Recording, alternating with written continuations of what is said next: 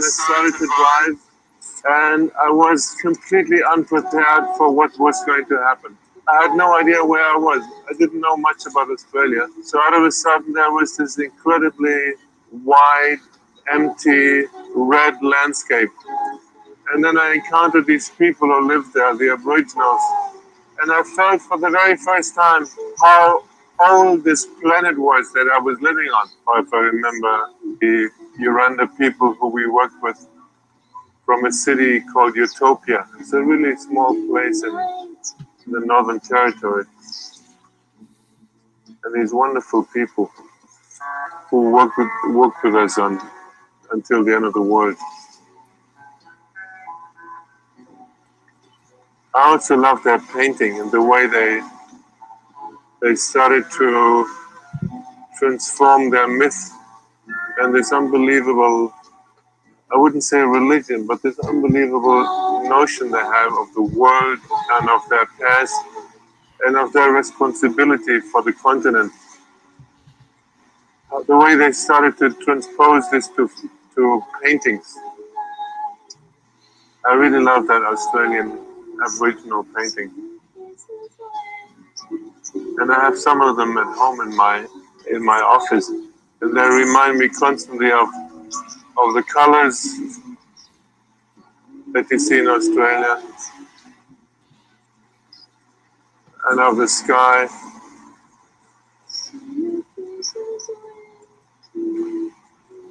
Yeah, now I have this big frog in my mouth because I really feel terribly homesick.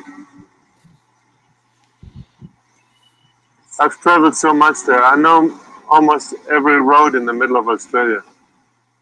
I've been out there for weeks and months, living with the Aboriginals and sleeping every night under the under the stars because you don't have to put up a tent. All right. I wanted That's I wanted yeah. to end that you don't have to put up a tent, but then he kept talking and I, you know. Um, Apparently, you do have to put up a tent. well, it's our special Conan Neutron, host of Protonic Reversal and Conan Neutron of the Secret Friends birthday episode. Searching, searching. I'm Bounty Bear. Searching. I Still should, I should have made a banner that's like Oh man, it, you know how much time I spent on Bounty Bear in 1999? Bounty Bear was the Ask Jeeves of 1999. Mm-hmm. nice. birthday Conan. Let's go film in 45 different locations around around the globe suddenly.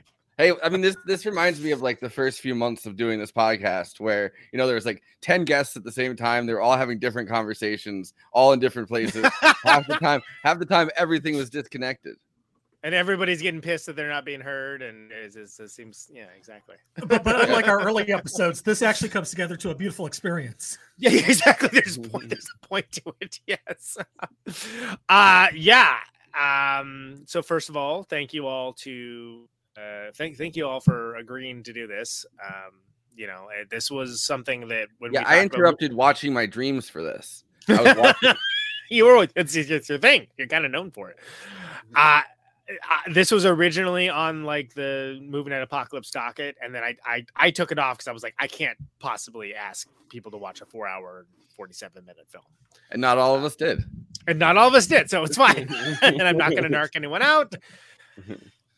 But look at the subtitles; you can probably figure it out. Uh, but I love this movie. I fucking love it. It's it's one of my it's so Wim Wenders also did Paris, Texas. Uh, Wings of Desire is very well known as well and also fantastic. But uh, this is a singular work of art, and uh, this day and age, it would be like a streaming television show everyone would lose their mind for, right? But uh, there, no such thing existed in 1991, which is crazy. This is when this came out because it's so prescient. It predicted so many different things. You know, predicted uh, cell phones, GPS, FaceTime, video calls, search engines, the titular bounty bear searching. Although I would love it if an actual bear, like when you like hit a search result, an actual bear is like you see him like looking around and stuff to like go find it. Like it was just way more entertaining than the actual thing. Bounty Bear was, you know, he was the guy that got Stalin in the end. exactly. People you never suspect Bounty Bear. He's just doing his task. Uh, but I, I'm very excited to talk about this movie. Um, it's very special to me, and I, I think it's a unique one. Vim, Vim, indeed, Vim and Vigor. we uh we, we decided to do this episode on a on a Vim. Uh, you know, I gotta say, like like uh, the soundtrack has been something very important for a long time. But I've never seen the movie because I'm just like I, I kind of need an excuse. There, there's a Jean Claude Van Damme movie that where he dresses up as a civic Jew. I, I think I'm going to watch that in seven, five hours. That, hmm, all right. Well, I guess uh, I guess Audrey just popped in to say happy birthday too. Yeah, yeah. hang out- oh, hang out in the we get- background get, back get all the get all the movie night pets. Yeah. Uh, I don't know how to respond to Andy's things. so I'm just not gonna. Um, That's This is- Andrew World, illustrator, artist. You know, uh, you know, art does art for this podcast, co-host this podcast, and give them an argument. And he's going to be at the Give Them a Revolution uh, live show on uh, on January twenty second, and you should go check that out. Yeah, it'll be fun. I can't wait. That's uh, that's that's what you got for that. It's gonna be fun. Yeah, I don't. I, you know what? Like, like I'm just so kind of like overwhelmed. I don't know what's going to happen because it's been uh, ages since I've been on stage, and uh, it'll be wild because uh, you never know what I'm going to do. Like, Well, if what's it's that- half as that- good as this show, I don't know what you're gonna do either. So yeah, No, you like- like, to just handle think it. of the I'm not going to do man. what everybody thinks I'm going to do. Freak out. To quote the great Jimmy Dore, don't freak out. Oh, that Uh, just brought yeah, down- but that's that gonna be good. Down That's my gonna be mood good. remembering that Jimmy Dore exists. Yeah, I know. I know. It's, it's my ostensible birthday celebration. Let's not, please. Uh, yeah, it's this. This is um. That should be good. That should that should be good. I, I'm I'm contemplating. We'll see. We'll see. I'm not going to say anything. I'm not. I'm not announcing anything. I'm not saying anything. But it's. No Maybe. way, Conan, you're gonna open for it? I was gonna. I shouldn't. You know what? I don't talk about these things on air, do I? So there you go. Man has to have his secrets, especially if you're in the secret friends. of course, we're also Yes. joined by Christina Marie. Why is every white girl's middle name Marie? I don't know. It's my mother's name, so like, yeah. Oh, well, Oh, because oh, my oh, oh, Catholicism, I would name- say. Goodfellas. It's like all their daughters are named Marie. This is Marie. Yeah. This is Marie. My is my Marie. mom's my mom's name is Karen Marie. It's literally it's literally a name out of Goodfellas. Like Your mom's literally a Karen. Karen. yeah, she doesn't like that, and she's probably like in the other room and can probably hear that. coming. She's getting mad right now. How Fair. busting She's gonna like, like yell at you fuck going between. on? Uh, Are you making fun of my name she's, again? she's gonna call my manager. And, Wait, and I love the your fact that you went there. You're the one that went there out of all of us. Out of all of us riffing, that was you. All right. My manager, of course, is uh is Conan ba- Bounty Bear Neutron. Neutron. That's right. Yeah. A- That's where I that's where I send all my you know my uh my info to. It's a, I'm a harsh taskmaster. But I Conan's like, announced my actions. phone and telling people to text me looking for you. I'm not I'm not your manager. It's it's like a um yeah yeah yeah. again i'll just go back to the fact that i love that like not only is it like a, a, a bounty hunter based search engine like uh, the search engine's announcing what it's doing the entire time which i think is fantastic and hilarious and i you know I have a hand raised. it's, it's, it's awesome i mean bounty bear specifically is uh, Conan, when since since this this is your movie pick, when did you Yes. first see this movie? Uh, I so I so first, actually, like Andy, I heard the soundtrack first, which the soundtrack slays. Soundtrack's really good. Talking Heads, uh, Nick Cave and the Bad Seeds, Daniel Lanois. There, there's so many bangers on here, and actually, the the REM Nicky- doing a doing a REM non- that is not yeah. the end of the world as we know it. It's a different end of the world song. or stand in the place where you live now face north. It's not that either. Yeah, yeah. Uh, so the the the soundtrack, which that had the first Nick Cave and the Bad Seeds song, I really loved, and that actually made me check out Murder Ballads and then become a Nick Cave and the Bad Seeds fan. I didn't watch the movie for a while because, again, you got to remember the days before video on demand and whatnot, it was just hard to find. You just Yeah, couldn't find it. Well, Well, you and like when you of it are got in eleven different cities, so so when I when I it took me moving to Oakland, which when I moved to Oakland, uh, I had access to fantastic video stores, which is like a total lost art now. But they had the director's cut of Until the End of the World, and I, I rented it, and I fucking adored it, and it was awesome. Um, a couple, uh, an ex of mine, it was like her favorite movie, so I watched it again with her. I tried to like at one point like watch it with someone else, and it was the I guess they call it the theatrical cut. Not good. Like it, it's good, but it's just you're like, whoa, whoa, this feels like half a movie because it is half a movie. Like you can't, you just can't tell this story and have the vibes hit the way that it does and have the impact that it does without it being, uh, without the length being like this. And, and it- yeah, I, it's, I, it's I'm now crazy curious to about see the that. 12 hour cut Hmm. because there, The there was a 20 12 hour hours. cut. The, the original, he really wanted to be 20 hours, which is amazing. That that's peak like auteur filmmaking. I oh, it's, it, I actually wanted to be 20 hours. Okay. See, back Mm-hmm. in my day, for those who are, well, I don't know how many Gen Z folks we got in here, but like we had to watch Titanic on two VHS tapes. Yeah, well, that's yes, I, I I believe it was, I believe it was two. It could have been three. I remember there was a lot, uh, and then and there was no like when DVDs became the thing. There was no DVD release of it because it was like deep in contention with the studio and whatnot.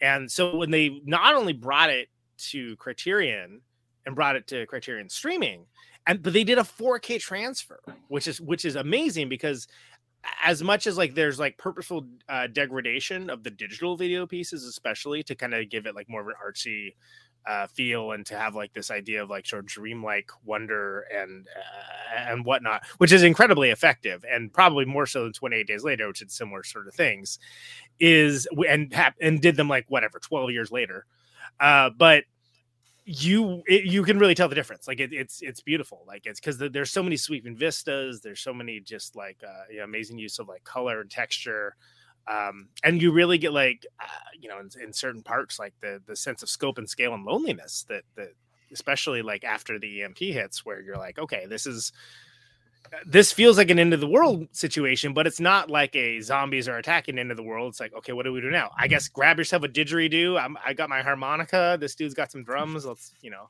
it's a very it's a very let's do a jam. It's like a very Y two K end of the world, right? Like It is, and it was. It, it's it's it's messed up to say, but it's more, it's more of an innocent time almost because. Yeah, like wh- how is the internet depicted? Well, first of all, it's depicted, and remember, there wasn't internet in 1991, but it was like BBSs and uh, you know uh, uh, coding. connected to data repository. Yeah, it was like real, like not Well, just as like we know computer to computer, you know, like you're literally calling up your friend's telephone to type Yeah. to them on it. Which Yeah, yeah. I You're, did one it's in like, 1991. So, And for those so, who don't know, Al Gore invented the internet. so wide area network. I love that that like was meant as an insult too, and like it's sort of like now it's just like people just like, oh, he did, and it's like, well, kind of. Also, no, but they meant that as an insult. They were trying to insult him, and it's sort of like, no, no, he literally just gets credit for inventing the internet now, which is, which because people just like they you said it so much that it, it make him sound cooler than he is. It's a he's, Um, he was on the forefront of the the internet. He's on the forefront of like talking about climate change, and I feel like he's Yeah. totally he's he's completely erased his like uh you know third way like Clinton. uh Yeah, image. exactly. His elected career and elected office. You mean? Yeah. Yeah, so he, he's he's somehow like transformed into he's somehow transformed into literally like the most boring but on the cutting edge person that's ever existed.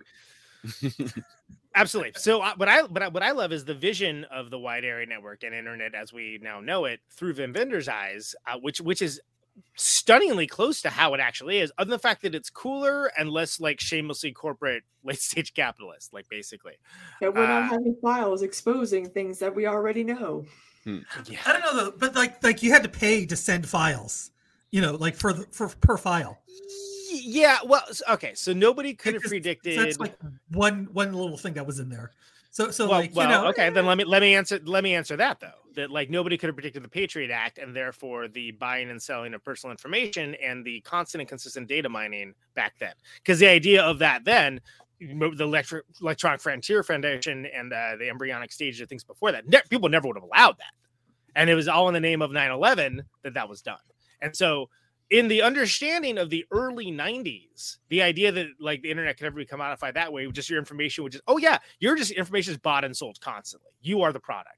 Nobody would have been like no that's nobody would stand for that. No, everybody not only stands for it, they willingly like scroll past and click the agree to the terms and conditions, you know? And, and, so it's wrong in certain ways, but oh my god, how prescient is this movie? And so in so many other ways. Yeah, again, I mean, remember there was no car GPS. They have it's called like you know, they're they're little video monitors, but they're basically phones as we as we think of them. Oh, right? Zoom, Phones with, like, yeah, like video calls, like, like to the point that there's the one thing where she, where at the very end where they're calling Claire in space, and they have like the video call, and they're doing the thing that's like the I'm gonna throw the ball to you, Forrest, in Yeah. your window, and like I'm gonna grab the ball and I'm gonna hand it down to Andy, and I'm like, oh my god, that's like the thing that like people started doing on Zoom last year. Yeah, I, I don't have that same ball, but we could. Yeah. And they, I don't know, like they- look like a bunch of Muppets when they're doing that too, which is kind of funny because it's like the, Yeah. It's like the C, it's like the C team on this movie that they all link up with at the end when she's in space. we're, we're gonna work on this bit by the way but like yeah but they're doing that they're doing that in, in like in a way that's like it's so absolutely accurate in some ways and just like alternate universe and others because because eh, eh, eh, at the time like when Wenders was making this movie, he like wrote to all these bands and he wrote to all these bands and was like, write me a song for this movie that's about this this topic, but write me a song that would be like what you would do 10 years from now. That was the direction. And I love that because that's because you get Yeah. obviously wildly different ideas. U2's, uh, despite their ubiquity, it's it's what they came up with here is way cooler than what they came up with later. Hmm. Not a huge fan. I, I mean, Uh, yeah, they they, they They certainly used up didn't all their ask good future ideas. Uh, you know, Yeah, big they- oversight of this movie. And then they just filled everybody's iPhone or iPod or whatever with their album. Remember when they did that? That was Oh God! Yep. I, I I, still have woke that- up, I I still woke have that on and my I was laptop. like looking through like my artists on Apple or whatever on iTunes, and I was like, wait a minute, I don't remember. I don't remember buying this. U2 What, album what, is, what is this? we would like to offer you this complimentary Bono, and it's like I don't want that. I don't want that. I It's don't even a really want good U2 album. Like, Mhm. you know, give me a good U2 Yeah, album. But but exact. So but the, the point of like the, No, no, come on the soundtrack, yeah. show. Yeah, exactly. Coming out next week, got the edge. Uh, th- but the point of all that is that, like, he had a vision for this, and it's a futurist vision that actually is staggeringly close in some ways, but like way off in other ways. Yet the sadness, the deep ennui, and the and the the, the, the disconnection that people feel is pretty much on point. It's just like slightly two clicks over to the left or or whatever from from, from what it would be from from his vision and i think it's uh, it's it shows this i think wings of desire is his most successful film and probably his best film overall but this is his greatest piece of art i think and that includes paris texas. I love paris texas but this is this is next level because he was known for being like the guy early on. Wim Wenders was he's the guy he's the road movies guy. He everyone's like always running around and you know uh, like, driving around to places right? And his stated goal was to make the ultimate road movie and he completely succeeded in my Yeah, in eleven different countries. yeah i mean like how much exactly and space let's not Four forget she's in space in the end Yeah, see, they actually flew Right. up there. It was amazing. if you count i don't even know how you count space but there's no there's no road in space that i'm aware of. I of would but put like, the one one place in the whole whatever to escape capitalism. Space. exactly but now you can't even do that they got that stupid car that elon musk shot up there you can ram ram into that crap Mhm. Uh, but yeah i mean it, it's uh, when i was thinking about it because i've seen this again I've, so i've seen now the director's cut three times and the theatrical cut once over the year. And you get none of that that theatrical cut. Like there's no sense of scope and scale. There's no there's no wonder to it. There's a lot of people like what's that guy's whole deal? Like what's like i don't know anything about him. Why is he suddenly that large? Like you don't get any like of that characterization. Therefore it's not earned when you see what they're doing after the lights go out and and it seems like a really cheap thing when it's like oh no culture actually survived and found a way afterwards. It seems cheap and unearned. And you don't understand more so than the regular movie you're like why is everyone obsessed with claire? In the theatrical cut. Yeah, Like, they're they're all sense. they're all down bad. It's like there's one broad left in the whole like world according to them. Even though there isn't, there's clearly women running around everywhere in this movie, but there's only one that everyone's fixated on, and it's like Everyone nine characters all trying to like bang. yeah i and and and it for me as deeply hilarious as it, is, it makes sense in the director's cut because you get to learn more about each of the people who they are right like like when early on All Uh, horny, but for different reasons. right exactly exactly. Simping for different reasons. Uh the like like for instance like when she when she discovers um when she ran like when they has the car accident that she ends up being with the bank robbers right? Like you find out like oh like she's takes this bag that has this tracker and like the drummer guy is like that's how he always knows where she is. And he like makes up reasons, but it's like, you know, he's got a crush on her. Like again, like almost every male character in the movie. But like and, and he- that's he, ends up being a he's- he's the guardian angel most- he's the one that's most understandable because he's like you know he's the he's the character actor of all character actors like He's that rad. He's a goofy looking dude. Though, Yeah. sure. And Uh, he's he's actually he's in Delicatessen, which is uh, the next movie we're covering. I forgot about that. Nice Uh, Yeah. he, he's like I think like the mailman or something like. I I actually haven't rewatched it yet, but I, the the I was- scenes of the scenes of That's where I got my curly that I've hair seen- from, naturally. The mailman. go. the scenes- Chick Ortega is that guy's name. by the way. scenes that Chick- I've seen from uh from delicatessen uh make me feel like it's gonna be like a bad acid trip and I don't know if I'm looking forward to that. But no, you know what though? It's really not compared to City of the Lost Children, which I'm probably City of Lost this weekend. Children's way more intense. Yeah, for a hundred, a hundred percent. Like it's It- th- this is like Delicatessen a, is it's like what people think Tim Burton is. yeah. Jeunet is like yeah. He's kind of like to a certain degree. Uh, when Delicatessen came out, people kind of thought it, it- he was kind of like the French Tim Burton, and then like City of Lost Children went a different way. Amelie's this completely different on you know on the face of it as well. Like. Uh, he's got an interesting and unique visual aesthetic, but it's not. Yeah, eh, whatever. We'll, we'll talk about that movie on Tuesday. We're talking about until the end of the world right now. I know, Um, but I don't but know. but that guy is in it like and and and like uh, like again that's the most understandable right and like with sam neill it's it's like complicated because he cheated on her right so then like he sort of like loses like rights to, but he is this big simp in the entire time like trying to like get her back and whatnot and like it to the point of being like secondhand embarrassment but then he also writes the book no, she, and she says she says how about a plane? He goes, all right, where am I going? Where, where am I getting a ticket to? And he's he's on that plane. he's he's Johnny on it, man, and and, and it is it is funny because I think uh, Claire's character is super interesting, but it is wild how like yeah, like ninety percent of this movie is like trying to get with her Everybody in a classy uh, way, not not not terrible. way. Everybody except Well- Sam, like William Hurt's, like that the Sam character. Yeah, and, he, like- and he's the one. Uh, yeah, and he's the one Yeah. who's like, oh, like, you're cool, you know, whatever. And he's like, no, you're the one that I want. I want It's you. so- like, yeah, every she has, she has she has like eight she has eight dudes chasing after her going all over the fucking world and Yeah. the one guy that's like not that interested has his own stuff going on that's trying to you know do his his his camera taken and like uh you know make sure his blind mom can uh, finally see you know that guy she's like yo i'm i'm down with this let me follow yeah, this guy that's, around that's that's the guy she wants. Yeah, yeah. Well, isn't that always the way, right? i mean you know but usually it's contained to one or two countries Yeah, no, but this is just a no, worldwide. I know, no, I know, I Like, know, I'm kidding. I mean, like the detective, like uh, you know, he's he's big simp, like not really the bounty hunter, right?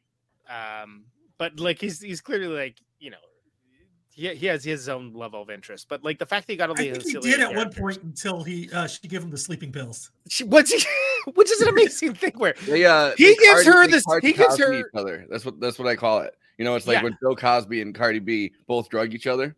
That's the Yeah. So Christina, she's chasing after William Hurt's character, right? And like the bounty hunter's chasing after him as well. So she meets up with him at this diner, and uh, the bounty hunter gives her this truth drug, right? This he's that's his thing. Is he gives people this truth drug, and then which like, is his only. That's his only move. This is his only thing. It's the only reason he's any goddamn good at his job. He never he's like in the same city as people and can't fucking find him. Uh, but then Claire gives that dude sleeping pills. Five. Five of them. So it's like it's a really hilarious exchange because she's like telling them the information that he wants to know, but like he's basically slipping into a coma the entire time. Sounds Yeah, like well, the guy's thinking swearing more and more. What's that? I said it sounds like she's thinking ahead of him. Right. Well, exactly. And that, that's what she's doing the entire time. But what she's thinking ahead of is getting to William Hurt, who she just becomes completely fascinated by. But again, the only male character in this entire movie that's not like basically trying to get with her. Mm. Well, I mean, uh, uh, Max von Sydow isn't. He kind of, ling- you don't think he like lingers a little bit on the welcoming the tour because I kind of I was, I was like, oh, okay, yeah. I mean, it's like whatever. Dude, It's dude- also dude- Max dude's a von Sydow, you know. He just Yeah, just yeah, how he is. That's his resting state. Good point. I, I mean, you know, you have, you guys remember uh, Star Wars Episode Seven, The Force Awakens? Like, like he was the same way with the stormtroopers. I will say this: Young William Hurt, man, like, like you, you, you buy. I'm just skipping right past that. Young William Hurt, like, you can get. It's understandable. It's a handsome dude. This is like ninety, like ninety one or something, right? That was in high school. Um, like you, you- like it's it's it makes sense, and also Sam Neill being like, you know, like whatever. Sam Neill start like kind of like came to success with Jurassic Park, like not. Was it that same year that that, ca- that No, came? out? Jurassic Park came out in '93, I think. Yeah, it was ninety. Yeah, so real, but he was already kind of like an older actor at that point. But he still Yeah. like look looks pretty handsome. Like it- yeah, no, like, no, no. everyone's 'cause- kind 'cause of he- you know, he he'd been like acting since the seventies. yeah any, anybody. But he had, but he had not been a success. He had not been a successful leading man actor until Jurassic Park. Yeah, Correct. That that was was like- the race. Yeah. It's uh it's funny that he was in the uh uh Bruno Lawrence documentary that I was watching for uh for the Quiet. Earth episode. Like yeah, yeah, yeah. was- Oh, I forgot about and he that. was like he was like talking about how cool that guy like how cool he was like Bruno super Lawrence fanning was. for him. Yeah, it was the wild. and then I start Well, are watching they this. friends or he's in the- I Hmm? think, I think so. Wait, were they Mhm. friends or something? They were fr- they were friends, but like, Yeah. but Okay. he- like in the way that you're like friends with like a cool guy that's in the band that you're like nervous to talk to when he's around, right? Like it's like, oh, like I know this guy, but like it's it's kind of, but it's funny that it's the guy from uh, you know, the, the guy from the Quiet Earth, and it's uh, it's Sam Neill. Well, because at the time, like that dude wasn't like a much bigger deal, right? Like that was, that was, it was and then Yeah. like it was like way later on that like he found like he found Kiwi- success Kiwi culture, you know. He he No. found success as an actor much later in life, which is actually kind of inspiring and worth talking about its own. But the crazy thing about this movie, there's so many characters, so much stuff going on that it's hard to focus on like any one specific thing. No wonder it's like four and a half hours. Well, and that's one of the reasons why the theatrical cut doesn't work because you're like, if you watch the theatrical cut, you're like, what's that guy's whole deal? Like, I, he's a writer, I guess, but like, what the what what's like? All I know is he's like he, he's chasing his chick around like everyone else, like you know. and it's something that you talk about, Conan, where it's like you know they don't they don't you know show don't necessarily tell, and with a movie like Right. this, you kind of almost have to do like both. Well. I think it does a, an incredible job of showing, and in fact, you know, when people talk about vibe movies, this is this is a perfect example because it will it doesn't ex- like you don't have characters being like, boy, I sure do like that Claire. I sure would like to get with her. Like people don't announce that, you know. They, well, except see for except for Sam except Neill, for- except- over and except over for- and over again. who's just like, yeah, it's just, yeah, he's got it. We're also kind of nagging her in his book. He's like, she had a lot of issues and stuff, but like we we Yeah. accepted it. And it's like, bro, Oh you yeah, yeah. you traveled to eleven different countries for her. You more than Yeah. accepted it. You craved it. Yeah, after like you know, you never see it on camera, but you like when it starts and they're at that cool like she's at that cool party house, like he'd already cheated on her and she was like pretty much done with him, right? And understandable. Like I get it. doing a lot of heroin or something or whatever. It's just- Hanging out, having a good time at the drug house is all I would say. Watching Talking Heads videos, you know. Been there. Yeah. All right. Sounds you know, who Like had it in 1999? right this is what we were all doing right but but Yeah. the, but it's but it i think the reason why it's four hours and 47 minutes is Wim Wenders especially does show you and you and you get it even if you're just like "Ugh, dude come on. Like at certain points where you're like like when when Samuel and the bounty hunter dude are both in australia looking around for her and they're like oh she's here. She's actually here. Like like and they're like surprised. It's like man how many countries have you tried to like find this chicken? like you like you must have just by And how sheer, many like, methods of- how many How- methods how of getting there? money did you spend? They take plane. They take a plane at one point. They take. They, they're like on the train at one point. Like they. There's so many. Met, like it's not just a road movie because they're not just sitting in a car. Like they're no no it's like everything yeah. They take a boat to get uh from the United States back to Australia. Yeah So, and but like well, the bounty hunter actually makes sense because he's actually is Australian. Like, like he's he's uh, obviously yeah, it's, it's, it's, it's an appropriate place for him to be for sure for Yeah, sure. but yeah. like It- it's that- also that- you know for Christina, it's not that weird that he's there.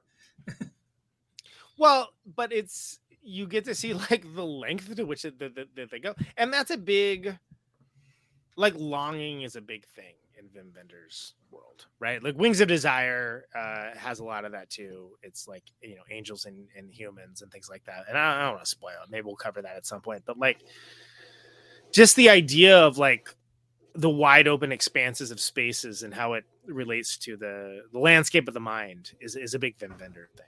And again, I think this is the most um, th- th- this is the most uh, singular piece of art that, that he did because of that. But like, I fully get him. Like, I ain't watching no four hour forty seven minute Hmm. movie. I get that. I get it. I totally Um, get it. By the way, uh, I wanted to shout out the fact Which is why I gave Alan- everybody on the panel an out. I'm like, if you don't want to do it, that's fine. That's I'll figure it out. I'll just talk about it Uh, myself. I want I want to give a, a shout out to Allen Garfield, the guy from uh, the Conversation who played Bernie. He he's the one Oh, that yeah. mugs them. He's the one that mugs them in San Francisco, and his name is also Bernie. That's that's right, and you gotta love. It. And by the way, I, that bar in uh, that they're at in San Francisco is across the street from uh, basically across the street from City Lights bookstore, and I've totally been there. And yes, I was there because of the movie, and I was like, ah, ah. But, but did they serve? Uh, did they serve the hot chocolate? you know, they apparently do, but they didn't then. So uh, Ah. when I was in there, I just had a beer. Oh, that's that's sad. Uh, Allen Garfield died of COVID two years ago. Oh snap! Damn. Well, that that's when it was like 2020, if I remember correctly, where this 4K restoration came out. Mhm. where like suddenly everyone's like, "Oh, I don't have time to watch that four hour, forty seven minute movie." It's like, "Oh, you don't? now you do." So there was a the Vin- small, the tiny Vin research. Vendors, um, the the like the Wim Wenders, uh, uh, like foundation or whatever, put out a tribute to him on his like when he when he That's passed away during the yeah. I mean, a lot of people died, but yeah, I, like I, I just love that this. I I would love to see this movie had a have a bigger resurgence because I think of the, you know, because everyone makes the jokes of like, look, I make jokes about long movies all the time. Like, she drive my car, right? I'm still still watching it, uh, but like, it's actually the same joke for all of them. But this this movie earns it and it, it earns it because of what it is i mean if you think about what um Wait, is this we- longer or shorter than Drive My? Oh, this is way longer than, than Drive My longer Car. than drive my car's like three hours remember right which and uh It's not that long, but uh and i think so, i think my, my Letterboxd review of that was uh truth in adver- advertising she did indeed drive his car but I but I think that it's really annoying that people will short sell it because I, again, if the, if this if the idea of there being prestige television, which did not exist, nice, hey Hildy, uh, if uh, if prestige television had existed then, which obviously it didn't, uh, th- this would be like a no brainer. Like every, I mean, because the the biggest complaint people have is the length, and of course they do. It's four hours and forty seven minutes. It's unnatural time to like watch a single thing all the way through. it would be a perfect uh six episode mini series, right? Like uh Absolutely. one And you can you can actually break this movie up into two uh two and a half hour chunks. Uh Yeah. which it still works pretty Cool. well because because it kind of is uh bifurcated, I would guess you could say. Also, refresh, guys. If you're watching on Twitch, make sure you refresh or double click on the profile picture so that your view counts. Oh, okay, cool, awesome. Oh yeah, look at that. There you go. Yeah, uh, Saturday Night Fever. Okay, Close Encounters, awesome. Emmanuel three and Women's Camp one ninety. What is that? What's women's? Is is that? It's probably an exploitation movie, right? It's got to be. Girls Slumber Camp. but but it's yeah, it's soft. Never mind. yeah, probably, yeah, it's, it's enough. Uh, We're we'll on wait for the Twitch. after party for that. You can't you get you can't say words like that on Twitch. No.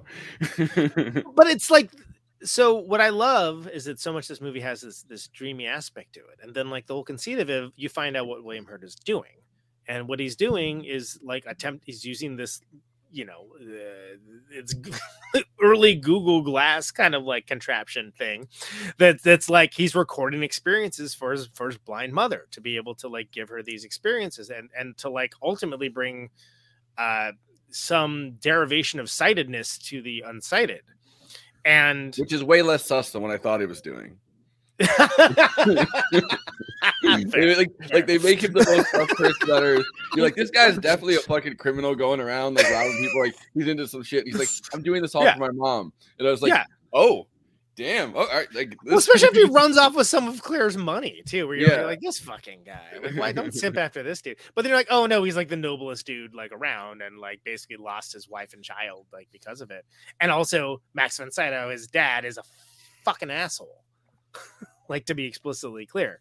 And but like the idea of like what that turns into, right? Which is, is it turns into like not just like, hey, we're helping the unsighted have these experiences and like you know have the, the experience of, of, having this site it becomes oh you can literally look at yours and other dreams and then people get lost in it they get lost in the way that people get internet addicted that people get addicted to social media that people get addicted to look the ai thing we did is a bit earlier on like I've seen people get real like, okay, I get it. You like this thing. Cool. Mm-hmm. like, I'm not going to call on a names. screen Well, while you're like, doing it a, offers like 50 photos for you to to use. So it's Yeah. like, yeah, like don't be bitching. It, it's just the first, the one of the best offers they give you is 50 or 100 photos. So it's like, yeah, But the idea is people fall victim to their own narcissism and become addicts for it. And th- what they're basically becoming is what we think of as like like internet addicted, like being online addicted, right? But but it's like it's like Wim Wenders' ver- 1991, 1999 version of this,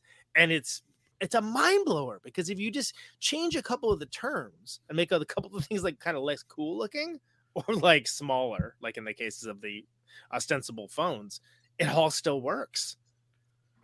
Um, yeah, I- Scarily so. I, I Yeah, no- have nobody this had a line Stars that I wanted to um that I wanted to help Claire, but I didn't know how. I thought she had to sweat out all those false images. Uh, she had fallen to the deep well of narcissism, and she had to climb out towards the light by herself, which is like such a such a um a poignant, I think, uh, expression of like you know trying to help people out of this um, narcissistic like fetishization of looking at themselves through these screens, and that's what they're really doing throughout the entire thing. Just like I'm about to do right. Well, I'm doing it right now, but I was gonna say right Pull it up now. right now. yeah. There you go, there you go, there you go. And it's crazy because yeah, it, it does look. Uh, well, Lindsay characterized it as like looking like the Dire Straits video, uh, which, which I thought was pretty hilarious. And it's not quite that bad, but it's definitely kinda like like it.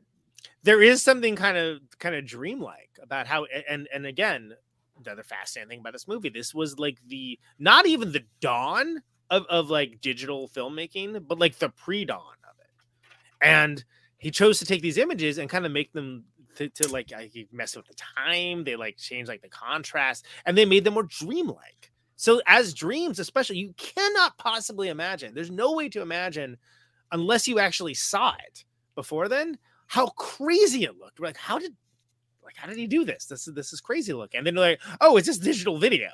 Like, and then we got used to like what that looked like, right? But like, but it's it's it's really remarkable.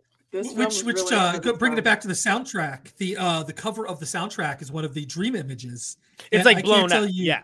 yeah yeah and i can't tell you how much time i've spent just staring at that uh that album cover uh trying to figure out what it is It's um, a captivating visual image for sure. yeah Well, and It's- as it like dream like before the you know the brainwaves break it down, and you just you know. well, I mean, I think I mean Andy, like this is a pretty visually interesting movie, wouldn't you say? I mean, yeah no it's it's absolutely uh it, it, it understands like uh photography in a very simple way in fact there's even like proto bisexual lighting in uh uh whenever they're in uh hong kong you're i right, think Yeah. Yeah, yeah, no, There it's, was was it- in no, it was Japan, Texas, Japan, too, it was that's from the eighties. yeah. The, Paris, Texas was all shot with the A24 lighting, like decades before that. it really was.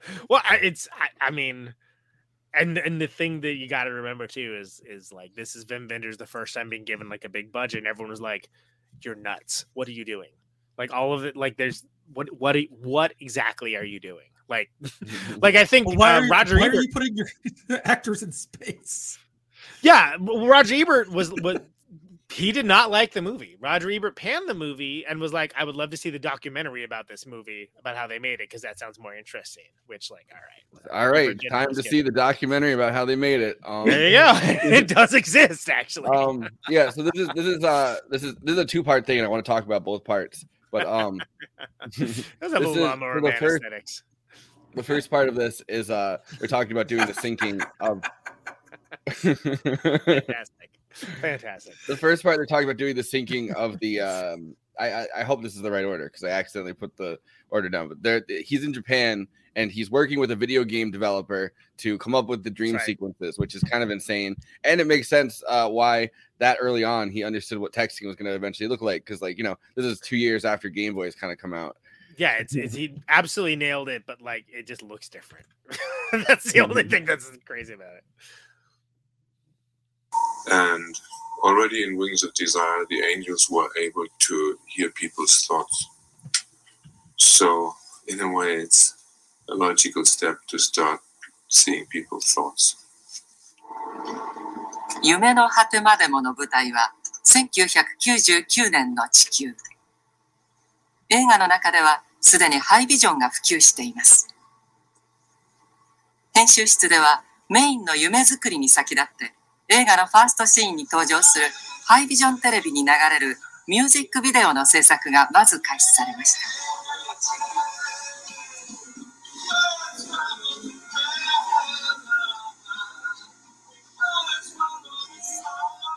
しかしフィルムで撮影された素材をハイビジョンに変換した際、映像と音声がずれてしまったことが分かりました。フィルムとビデオのシステムの違いが思わぬハプニングを起こします。えっと、ベルガとかって見た方がいい？今一つしか見てないでしょ。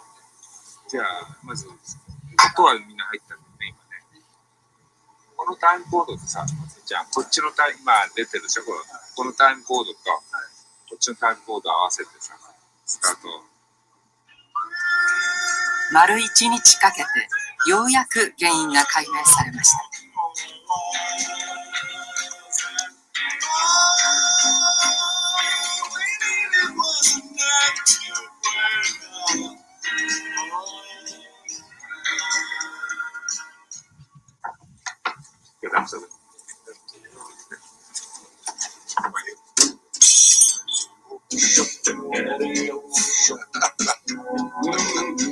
Oh, this is a good one.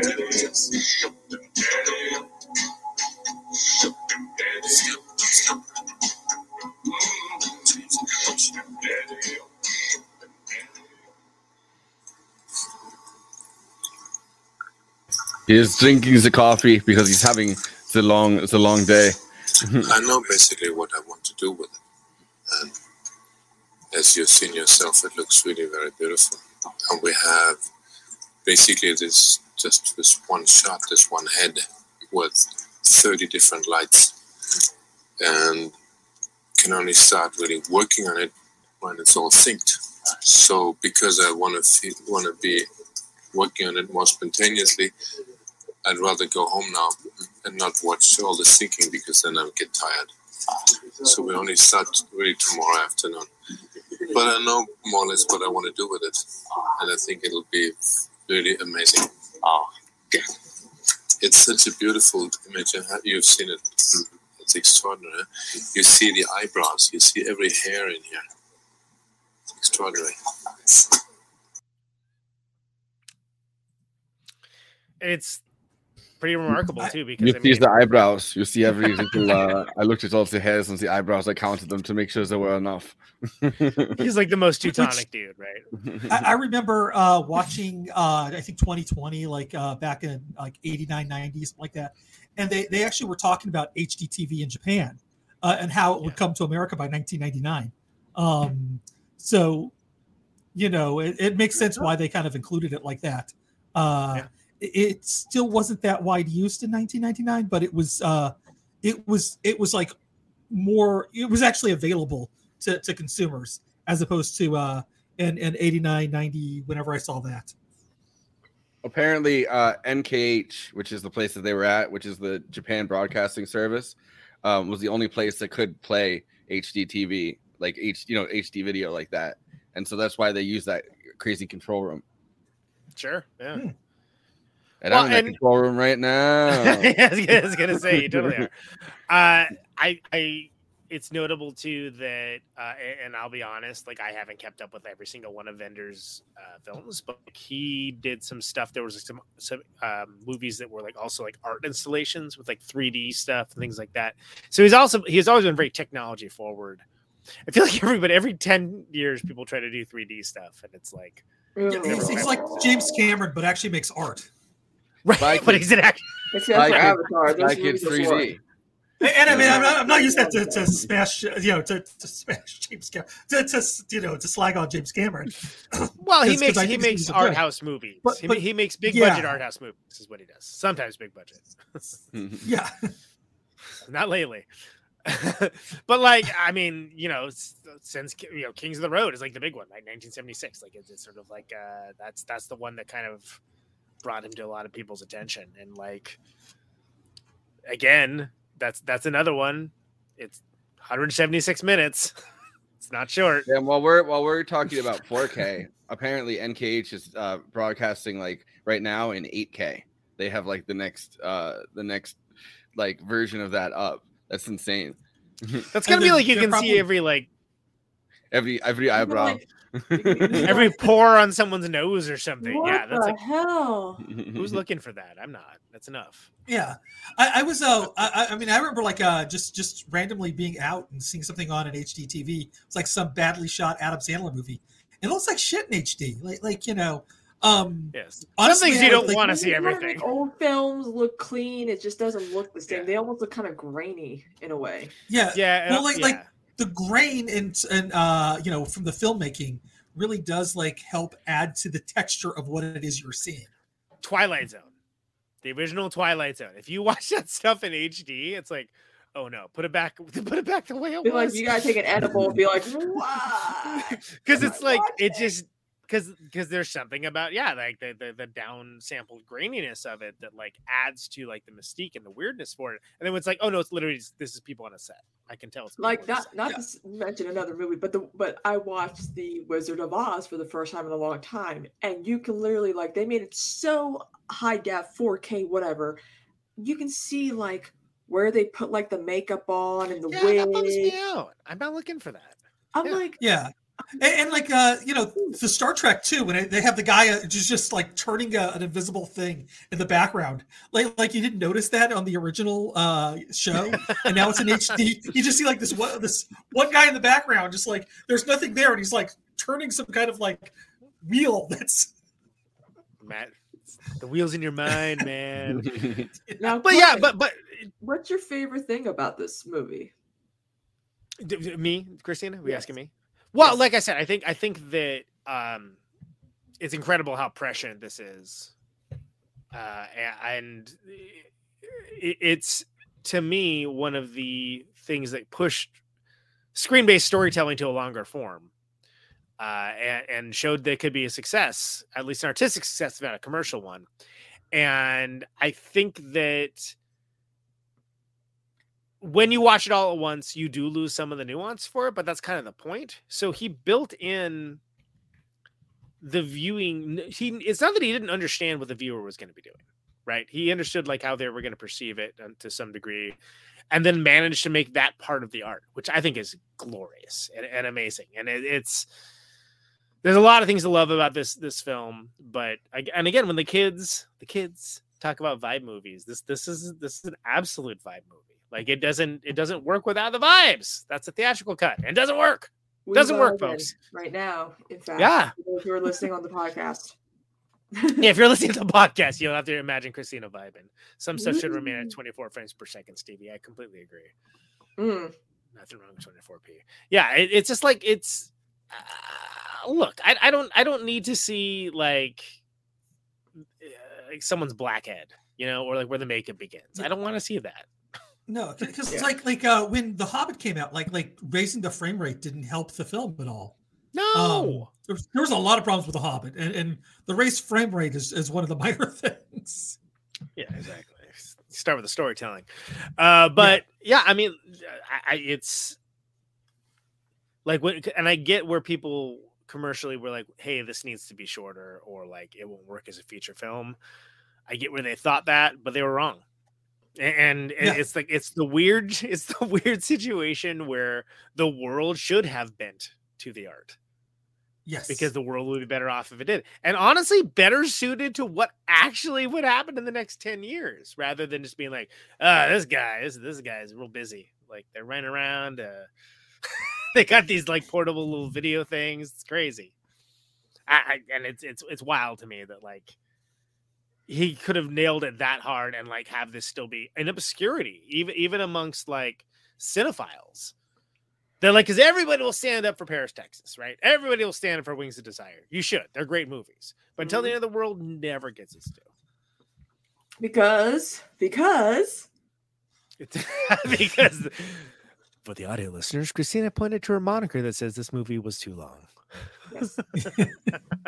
But the thing is, though, and, and I kept saying this on, on Twitter, there is no fat in this movie. There is nothing that you can None. cut uh, from this. Like you know, um, just just to compare it to the Batman. The Batman had like a ton Yeah. of scenes that you could have, like you could cut an hour from that movie, and it'd be actually a better film. Like, Um, it's like sixty percent fat, if you ask me. Yeah, not on the actors or actresses, just as a movie. Yeah, It yeah. will look very it's, good. it's- Don't get me wrong. there's too much fat, and, and uh, that Zack Snyder's uh, Justice League, uh, Ugh. you know, the, the, way too much fat in that. Um, and, and uh, that's the problem with a lot of these long movies. Uh, Like uh, The Hobbit, it's it's like almost all fat. Um, and I'm not talking Well, about they the, just uh, wanted the they dwarfs. wanted to read it, they- like give us Lord of the Rings, but you know, like what we know, we we But can prepare it. for it to be a hit. I'm like, well, yeah, but you're you're not. It's not meant to be that. Like this is meant to be different. This this is like the prologue to a certain degree, and it's a great story in and of itself, but it doesn't need to be two movies, man. And even with like Marvel films, they're like, maybe we shouldn't make them like two and a half hours long. Maybe we can make them two hours long. And even then, it's like, like the like Thor: Love and Thunder. I'm like, that movie could have been a little bit longer because it just felt like there was stuff missing from that film. Well, and, and that's sometimes there's too many ideas or whatever. But like things like okay, so in in until the end of the world, when the EMP hits and they're in the plane, they're airborne. Talk about the scariest place to be. Like when an EMP hits, you're airborne, but it's a prop plane, so the engine dies, and uh, we weren't managed he managed to land them right. But Claire was handcuffed to the door by the bounty hunter and they never quite got around to like getting her free. They kind of started doing it and uh, didn't, didn't really get there. She took the sleeping pills herself because she had the truth drug and didn't want to hurt everybody's feelings. Honestly, relatable. Uh, but the but the um when they land the plane in the middle of the Australian outback, so far away from everything else, what do they do? They have to take off the door to get away, right? So then you get this like they take off the door and you see them just walking with the door and they walk up this hill with it. You're like, what? How would they get? They can't travel super far, like carrying this door. That's crazy. And but they could slide get- downhill with it. but they exactly. The thing the guys They never showed that. but then like if you if you missed all that so first of all it's freaking hilarious but secondly it's also like well it's hilarious to me because it's not happening to me but if you think about the fact that like you're in the middle of the australian outback one of the loneliest places that isn't antarctica on the entire planet and you're sitting there with your best girl who is still drowsy from the sleeping pills she took, and you're carrying a door to a plane as you walk towards what you hope is where civilization and or your friends are. That's terrifying. And the fact that all those emotions can exist at the same time and they're played out in such a way that isn't like tortuous, but like it doesn't short sell it either. That you get an idea of like, no, this is this is nuts. And then you see like, okay, then there's just this uh it's like farm equipment. It's like towing other things. And they didn't meet up with the rest of the crew because everyone's always just running around and meeting each other and uh running into each other randomly. Oh, you happen to be in this city too? Okay, cool. Uh, but it works there because it's where there's one road. Where else are you gonna go? it's just it's just the one. There's just the one now in this one. And that's a metaphor for what all the characters are doing. Which everybody has these motivations for different things, like you know, whether it's like uh, capturing this uh, Interpol wanted criminal for a reward, or um, you know, finding some closure for your weird on again, off again marriage, et cetera, et cetera. Everyone's on the same road at that point, which is like, what do we do now? Uh, at the, to quote the Talking Head song, they're literally on a road to nowhere. Yeah, exactly. Not the one in this movie, but great song. No, No, Uh, I love it. but it's it's it's incredible. I mean, it would be in the hands of a lesser filmmaker, it'd be an incredibly heavy-handed metaphor. But it's a great one because, and, and the reason why it doesn't work in the theatrical cut, you don't get that you don't get that feel. You don't get that feel of like, well, crap, what now? And then like, oh, cool, we found humans. Oh, but they don't know what's going on either. And like, basically, this is a hand cranked uh f- like farm machinery and this is the only reason why we're like it's able to move because it's been an emp and all these like smart cars as depicted in 1991 being towards 1999 that are not working because all the smart car stuff guess what happens when there's an electromagnetic pulse? It's gone. Forget it. It's over. Like the hard drive Yeah, you like the, the you can't the run a car detectives- these days without uh, without those computers. Exactly, and that's one of the reasons why it's prescient. And and like the and the det- and like the detective starts you know bitching about like oh my hard drives all got wiped. Like that's like all like everything I had. Like and it's just, and it's like well what does that guy do now? Who just lived for being a detective? And it was like well I don't know. I still play harmonica. Which is a beautiful moment, but it's only a beautiful moment because everyone's been on this like, all right, well, now we're over in this weird secret base and you know this really like beautiful esoteric part of the uh of the outback and i guess we'll just hang out sure. What else am i doing? At least there's people at least there's like food and company and you know all right. Could be worse places to be. And- And I just want to point out too. Uh, I'm one of back, by the way. Weird, like one of the strange, weird uh, coincidences Little about like real life wow. and this movie uh, is that um, in 1999, one of my favorite albums, "Remote" by Andy Suchansky and um, uh, Kurt Swinghammer, came out, and it has a six-minute didgeridoo solo in the middle of it. So you know that truly, they truly did capture the sound of 1999 for me. i was gonna say I, I'd, I'd say that's way too much didgeridoo, but clearly, like it's it's it's not. How even about close to the amount of didgeridoo? Don't. Okay. New rule, everybody. Uh, and and honestly, as not just a musician, but someone that you know uh, plays music live for like my ostensible career, uh, it is tortuous anytime there's ever depicted like a jam. Where like people like get together on like a movie and like, oh no, please don't do that. Please, please don't, please, because it's, it's just it's the worst thing ever. But Everybody uh, suddenly knows the words. Every single person Oh, knows the it's words. it's it's it's it is it rockets me out of the experience immediately. But like when you see the whole like you know when they're when they're just all hanging out in a group and they're singing like I think it's a Kink song, right? Like and and Claire singing, it's like oh no that that actually has emotional poignancy, but it's like no I could see that happening, right? think it was the And then the same thing-. Uh, was it Elvis Costello? Yeah, yeah, it was. Uh, you better be right because if you're snap correcting me, you better goddamn be right. Uh, all, all, at- the scene where she's singing, it's it's uh it- it's um uh Days by uh, Elvis Costello off of that soundtrack. Okay. I was singing along with it, you know. This has been another snap correction brought to you by Movie Night Extravaganza. Snap Uh, correction. Snap correction, correction, correction. By the way, Uh, guys, sorry for disappearing. I was doing this thing where you like watch your dreams on the video monitor. Yo, they're they're doing this thing now. I- I'm part of this like beta test, right? I mean, I, I hope I'm not a beta, but you know, but they're testing. pretty it. cool. they're testing cool. my dreams to see if I'm a beta. And uh, you know, it's a video monitor and and you watch your dreams and nothing could possibly go wrong. It's gonna be fucking fantastic. Sounds delightful. Yeah, no possible drawbacks. But uh, uh, again, it, that that moves into like you have like the and then- there's like the the, the guy the the Australian dude with like the the fake arm, the claw arm.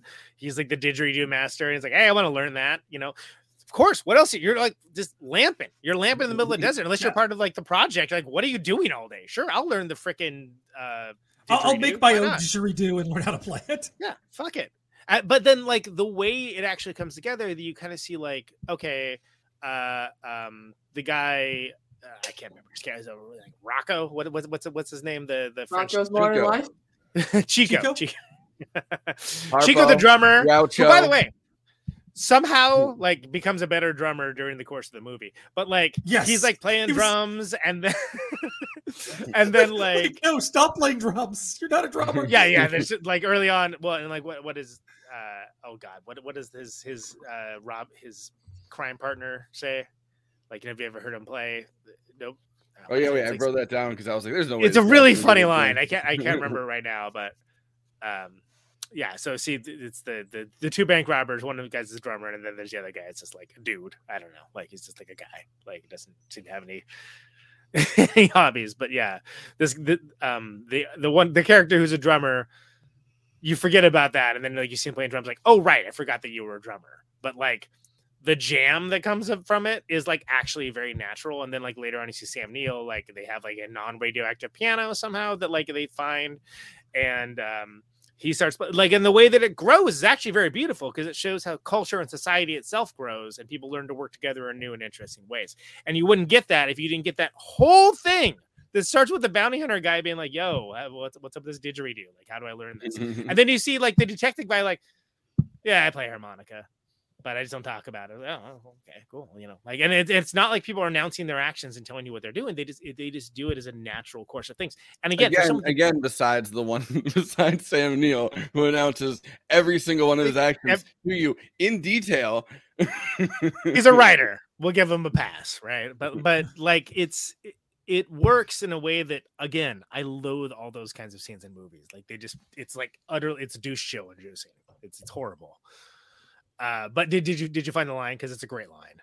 Uh no i guess i didn't write that I, I wrote down when he said uh everybody wants to say rock and roll or everybody wants to label you and say rock and roll and then you say what type and we just do rock and roll. I thought i wrote it down but you know there's nine pages of notes so there you go. there's so many quotes from this. There's so many like funny lines. It's like it, it's it's really like where, where yeah, do you like, like every begin? single scene is actually like you know, uh, introducing a character. It always pays off, um, except for where they got the non-radioactive piano from. That's the only question they don't answer.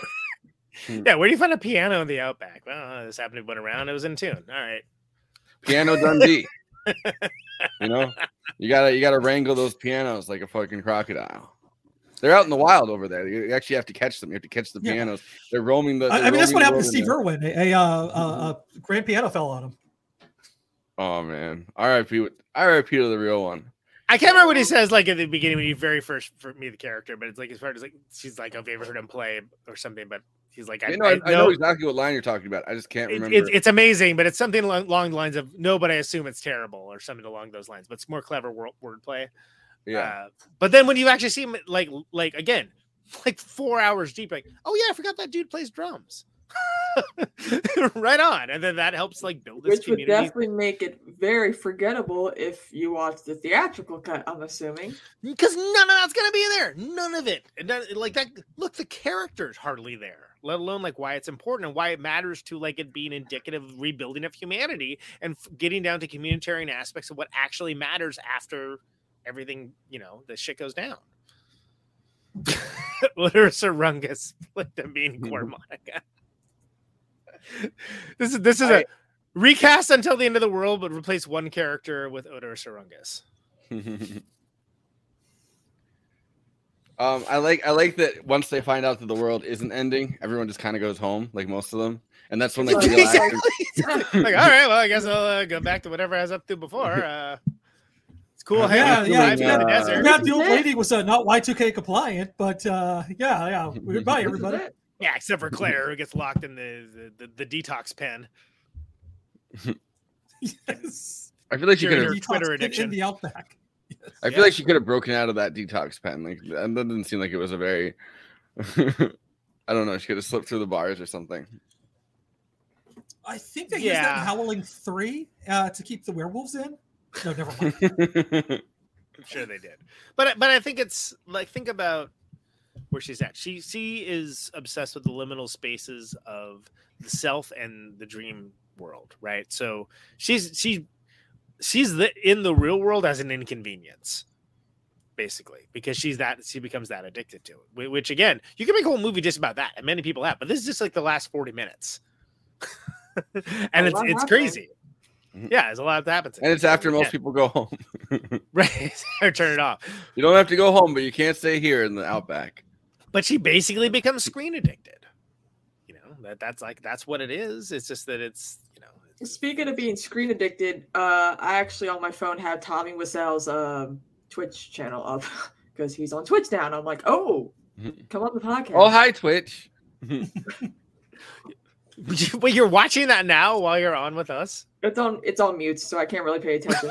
She could have. She could have been watching the movie the whole time, and then she could have gotten through the first two scenes. yeah. Instead, it's Tommy Amazing. Wiseau. I'm helping him reach a good view count. Okay, he's got like 170 people in there. Okay, whatever. Oh hi, Mark. Oh, hi, Audrey.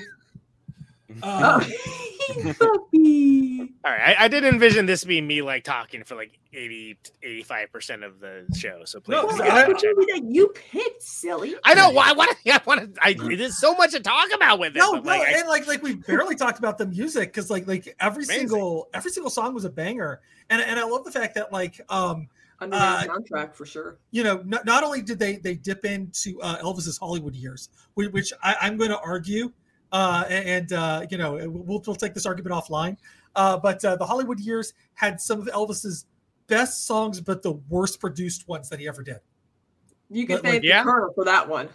Um, and, and uh, Summer Kisses, Winter Dreams is not one of them. It's one of the few standouts the Hollywood years as far as like uh, standalone songs. And that song was actually produced by um, uh, Antonio Badarossi. Bat- Badalamenti and Julee Cruise sang it, and it's called "Summer Kisses, Winter Dreams." And- Movie and night you also- fact check. You also left out the other producer of that song, which was I don't know um, if I know the other one. Who's the other one? oh the, the other one. It's the it's the director of um, uh, uh, uh, the famous director guy who whose name I Oh yeah, that one. um, You you can't do a snap he correction did you don't Dune. He did. Dune. David Lynch. Yes, David Lynch. Well, David also- Lynch and Badalamenti are, are like they're Yeah. like Happy Friday. No, but they, they were actually they actually worked with her to produce that song, which which is Yeah, kind of well, cool that- that that it's on there. okay. Like, do you remember when we covered Blue Velvet, which I was only on for like half of it, right? But and the you had fact to that tell like, Anna that it was a good movie and you changed your mind on it. Absolutely, I certainly did, and that that was the first time the Badalamenti and, and Lynch had uh, worked together, and that was with um, uh, the titular song, right, and the the arrangement of it, like being made for that, and that basically defined the entire David Lynch oeuvre. But the idea of like, remember that the edict in 1991 was come up with something you would come up with 10 years from now. So it's interesting that it would not just be like a- an Elvis song, but like an Elvis song from that era. I think that's interesting. I think that's cool. At Yeah, least it's not this is- clam bake. He talks about it. I think there's gonna be a lot of clam bakes in the future. Uh, Oh, really? He talked about Okay. it in. Uh, I'm trying to find the here. you Um, don't say. By the way, isn't there like a uh, uh, k.d. lang is on uh, the the Calling All What's it? Angels with Jane Siberry. Jane? Si- Yeah, Jane. Uh, yeah, what's what's her name? Yeah, Jane Siberry, right? Like she's like a Canadian. Um, Yeah, she was also on the. Crow soundtrack. She did. yeah, uh, she was all she was fucking everything in like '91, like not like the early '90s, and then like gone, just Yes. gone. Yo, do you guys see my boys back there? Lenin, Stalin, Mao. Yeah, Yeah, look at that. need one of those shirts. I actually really liked that mural when they walked past it. I was like, oh, I, I know, I know who those are. I've always been a music junkie. I've always bought more music than I could handle. And as a student, I actually, I mean, I can say that I nobody guys anymore. I made myself a coat. It's like a Columbo coat, a raincoat. And inside it had big pockets, the size of an LP. And I stole a whole lot of LPs because I couldn't afford them. But I made up and paid enough afterwards because, especially when CDs came out, I bought my share of sometimes up to 50 a week or a month. I'm still buying excessive amounts of music, much to the dismay of my wife.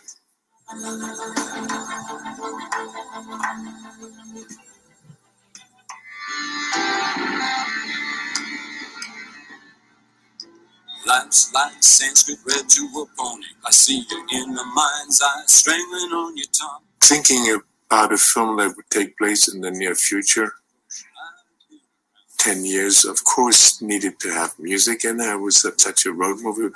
There was going to be ample opportunity to play music in the film. It's a computerized noise. And what good was cancer in April? No good? No good at all.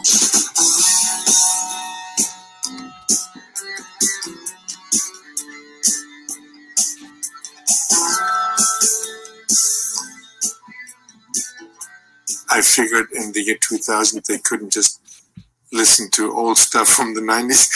so I had this bold idea to write to all my favorite bands if they couldn't project themselves into the future. And I did write 20 letters. thinking half of them will say no, or maybe more. And then only two said no. So I had a lot of music to deal with, and that was another good reason why the movie movie had to be so long. Oh, is that it? Oh, yeah, it sounds interesting. and they sent scenes from the script to each of them, and they all reacted and did something that sort of was linked to the scene or to the subject of future ways of seeing and dreaming and God knows what. They all related to this story that I gave them, and and in the end, they all wrote stuff that was a little different from what they were doing at the time because it was obviously the issue was please try to imagine what sort of music you'd make in 10 years from now. Some took that very seriously and really came up with a different sound, and others did what they've always been done, but they're still doing it. So the future was was not so different from the past. And uh, others also submitted music. Look, I, I, some of some of the artists, I just did not think that maybe they would have evolved uh, within that within that ten year space. So maybe this was not uh, the the worst thing, but others took it. I can see you two use that exact same uh, effects pedal that they did in every song in 1991. Well, yeah, I mean it's like their thing, right? Like that. That's like yeah. like if you if you watch "It'll Get Loud" or whatever it was, like you know, like it's just like yeah, this is basically the thing I do don't no no no no no no no it's, it's like and it's, it's hilarious. It's, i mean as i'm surprised players, the video monitors didn't come preloaded with a u2 album. And then that, that gets stuck in your dream and then you're stuck in a u2 you're stuck in like listening to bono in your dream but also oh, God. dreaming about bono and then you know it's it's it's yeah. it's hell. That's my hell. I, I have had actual nightmares like that yeah. Just so you know I, I i actually did end up finding what i was looking for so thank you bono. Well done. Well played. Well bold uh who said no? Or, or like who uh who yeah. like who like who didn't who didn't like because remember this is Wim Wenders' like post Wings of Desire, right? Wings of Desire is like uh, what what would be the equivalent? It, it wouldn't be like Parasite because it, it wasn't like winning awards like Parasite, but it was like that was like the movie. That was like the like the punk rocker, you know, weirdo goth kid like movie. Wings hey, yeah, and I haven't seen the film, but I've seen the uh the Nick Cave and uh, Crime and City Solution performances from the film. So, uh which is all I we should about. do it. It's good. It's it's good, and it's also not four hours and forty seven minutes long. And, and, I just found out that the sequel uh, to Wings of Desire has uh U2 with Johnny Cash on uh singing lead. Really? Yeah. See, and and and I said this in in our private chat, but that's a movie that like he, at the end of it, it goes to be continued, and you're like, what? Really? Like, why? Like that's yeah, that's no, a great, no, that's no a great story. There's no need. It. There's no need to like have any other. And like apparently, and I kind of peeked at the reviews on Letterboxd, and that's kind of a lot of people's uh take on it. But they're like, no, but it is good, but it's different. And like, okay. Yeah, well, the whole thing was is that he realized that after the uh, Berlin Wall came down, he wanted to do a movie about that. Yeah, and yeah, since and it's Wings a different Desire, kind of movie. Yeah, since Wings of Desire took place in Berlin, um figured yeah. why not just kind of continue the story and uh that that's what that's where that came from. But who told him no? That's what i want to know. Yeah, I'm trying, like I'm no i'm not going to do that. I would I'm love to, to know if there's any information about that. Because to me it seems like everybody said yes. Like U2 said yes depeche mode patti smith elvis costello ram can can! Yes. can legendary kraut rock band can yeah lou reed t-bone burnett uh, Crime the City Solution, Neneh Cherry, Julee Cruise, Talking Heads, uh, Graeme Revell, obviously. I, obviously, Nick Cave and the Bad Seeds. There's a documentary about literally the making of that song. That's how important yeah. that is. Like, but but who said no? It seems like like every like Daniel was in this. Like, I mean, like Jesus Christ, like everybody said yes. Who said who said no? Mm, Metallica. Michael Jackson said no. yeah, Cher, I mean, Cher said no. She, she's like, I'm saving it up for the real 1999. Yeah. um, so I believe there's a life after of, until the end of the world. This is this is uh this is the the second part of him talking about the music though. Okay, cool, cool, right on. Pipe down. See, I always felt that music was not something you would add to the film or was not just an ingredient. It was part of the storytelling process. And sometimes a piece of music could do it better than any dialogue.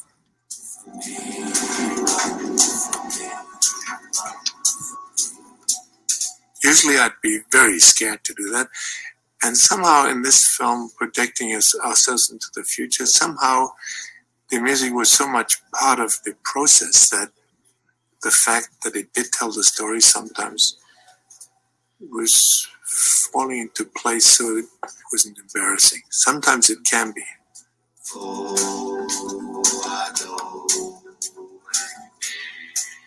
In that case, the storytelling qualities of some of the songs altogether was fine. There's too much story anyway. Most of these letters I read were also the musicians I was listening to at the sa- at the same time. So we listened to all of these people all the time doing the shoot. I mean, sometimes we were driving like two hours to the set in Australia. So we needed a lot of music. And that was mainly the music that ended up in the film. Not, we didn't necessarily have the, the, the song yet, but we listening to everything these guys were doing. These guys and girls were doing. So that soundtrack was already very much in our daily life when we were shooting and editing the film.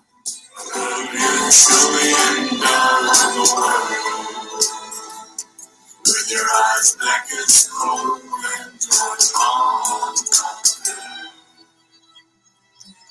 Cave had been in Wings of Desire, and had already contributed another song to Far Away So Close.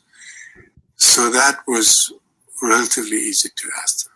Other people I had never met, like REM, I hadn't met before. So I just wrote a letter. And they wrote a fantastic song. He's got his work. He comes easy. Fates come around when the others gone. Me, I I got stuck somewhere in between. The song that appears in that big party when they all enter the new millennium and they're all in the outback in Australia and they're having this big party on New Year's Eve 2000. And the song that the actors, some of them were musicians, rehearsed for it was a King song, Days. Ha! Ha! Ha! Ha! Ha! Kinks, like I said. But it was covered by Elvis Costello on the soundtrack. But, but it's a fucking Kink song, so I was 100% Okay. correct. I'm I am also only correct. being, I'm only being a dick about it because you made a snap correction on me when I said it was a Kink song. And it Snap fucking wasn't. correction. Snap Correction. snap snap correction. Correction. Honestly, we gotta start making sound bites for like these moments. right, exactly. but I knew it because it's because uh, that's uh, uh, Kinks are the rare example of a band like their first record is absolutely not their best one. If you get the Village Green Preservation Society, it's awesome, and like that's a that's off. Anyway, whatever, doesn't matter. But like, cool. You had you had me doubting myself, and I should never doubt myself. Okay. The, the bottom line is Elvis Costello covered it, and that's what's on the soundtrack. So that's what I know. The bottom line is Elvis Costello covered it. Correct, meaning covered a Kink song. So you're right that Elvis Costello. But I did do a didn't know it was a cover. I thought it was an original. All right. I, all right. Let's, let's get back gives a on shit. track here. This this Wow, argument. You snap wow, wow. me, Let's bitch. just end Forrest over here trying to keep everybody in line. What? Like, I'm barely, I'm do- barely, we I'm barely need- hanging on with being fucking sick, and you know what? I'm still, I'm still managing to correct, correct the space. We, we need we do need a snap correction bit because you guys do it so much. Like, and I'm only bringing it up on air because it hap- it happens so often that like we need a funny thing to like. Snap like- you like correction. a transition, Snap like, correction, action, action, action. You can I was definitely gonna have to like go. Explain things too. Like screen graphics where like Yeah. like or I like want to do that. I want to do like uh like John Oliver does. John Oliver has the graphic that he does. Uh, he's like uh he does like the fork fact graphic or whatever. It's like fork fact and just like like that. But it- too bad we don't. Yeah, we need like we need somebody in the show that does like video stuff. Yeah. If only there was someone that did video stuff. where would I find? Where would I Yeah, find anyone that know anyone that? around here that does that? Anyway, know an editor? ISO, ISO, Only. and editor. If only we knew someone that did that. if I knew someone Uh, like that, I'd have I'd have jobs. uh, but no, I mean, I think that that's fascinating. Um, and again, uh, I'm gonna harken back to the fact that like Wings of Desire was like very big amongst the people that are like into film and like you know cool, weird outsider art. And again, like before punk rock culture and like nerd culture was like mainstreamed in the way that it is now. That like it was, you know, if you you're like, oh, you're, you know, Wings of Desire, oh my god, amazing, right? Uh, so of course, like all these bands would say yes to them right? Like it's it's like yes, that sounds that sounds cool, and it's a rare moment in time where, I mean, he literally wrote letters, letters on paper to them. But that's I mean that's adorable. He didn't email him. He did not email them exactly. he did not video fax them. He did not uh, look up on Bounty Bear to see where they were at, and uh, I looked And up on, on the Bounty Bear. I wanted to see where my favorite artists were, and then I hand delivered them all a letter. I had to go to eleven different countries. This should be its own documentary. Exactly. exactly. He shot the movie just trying to deliver the letters for the soundtrack in person.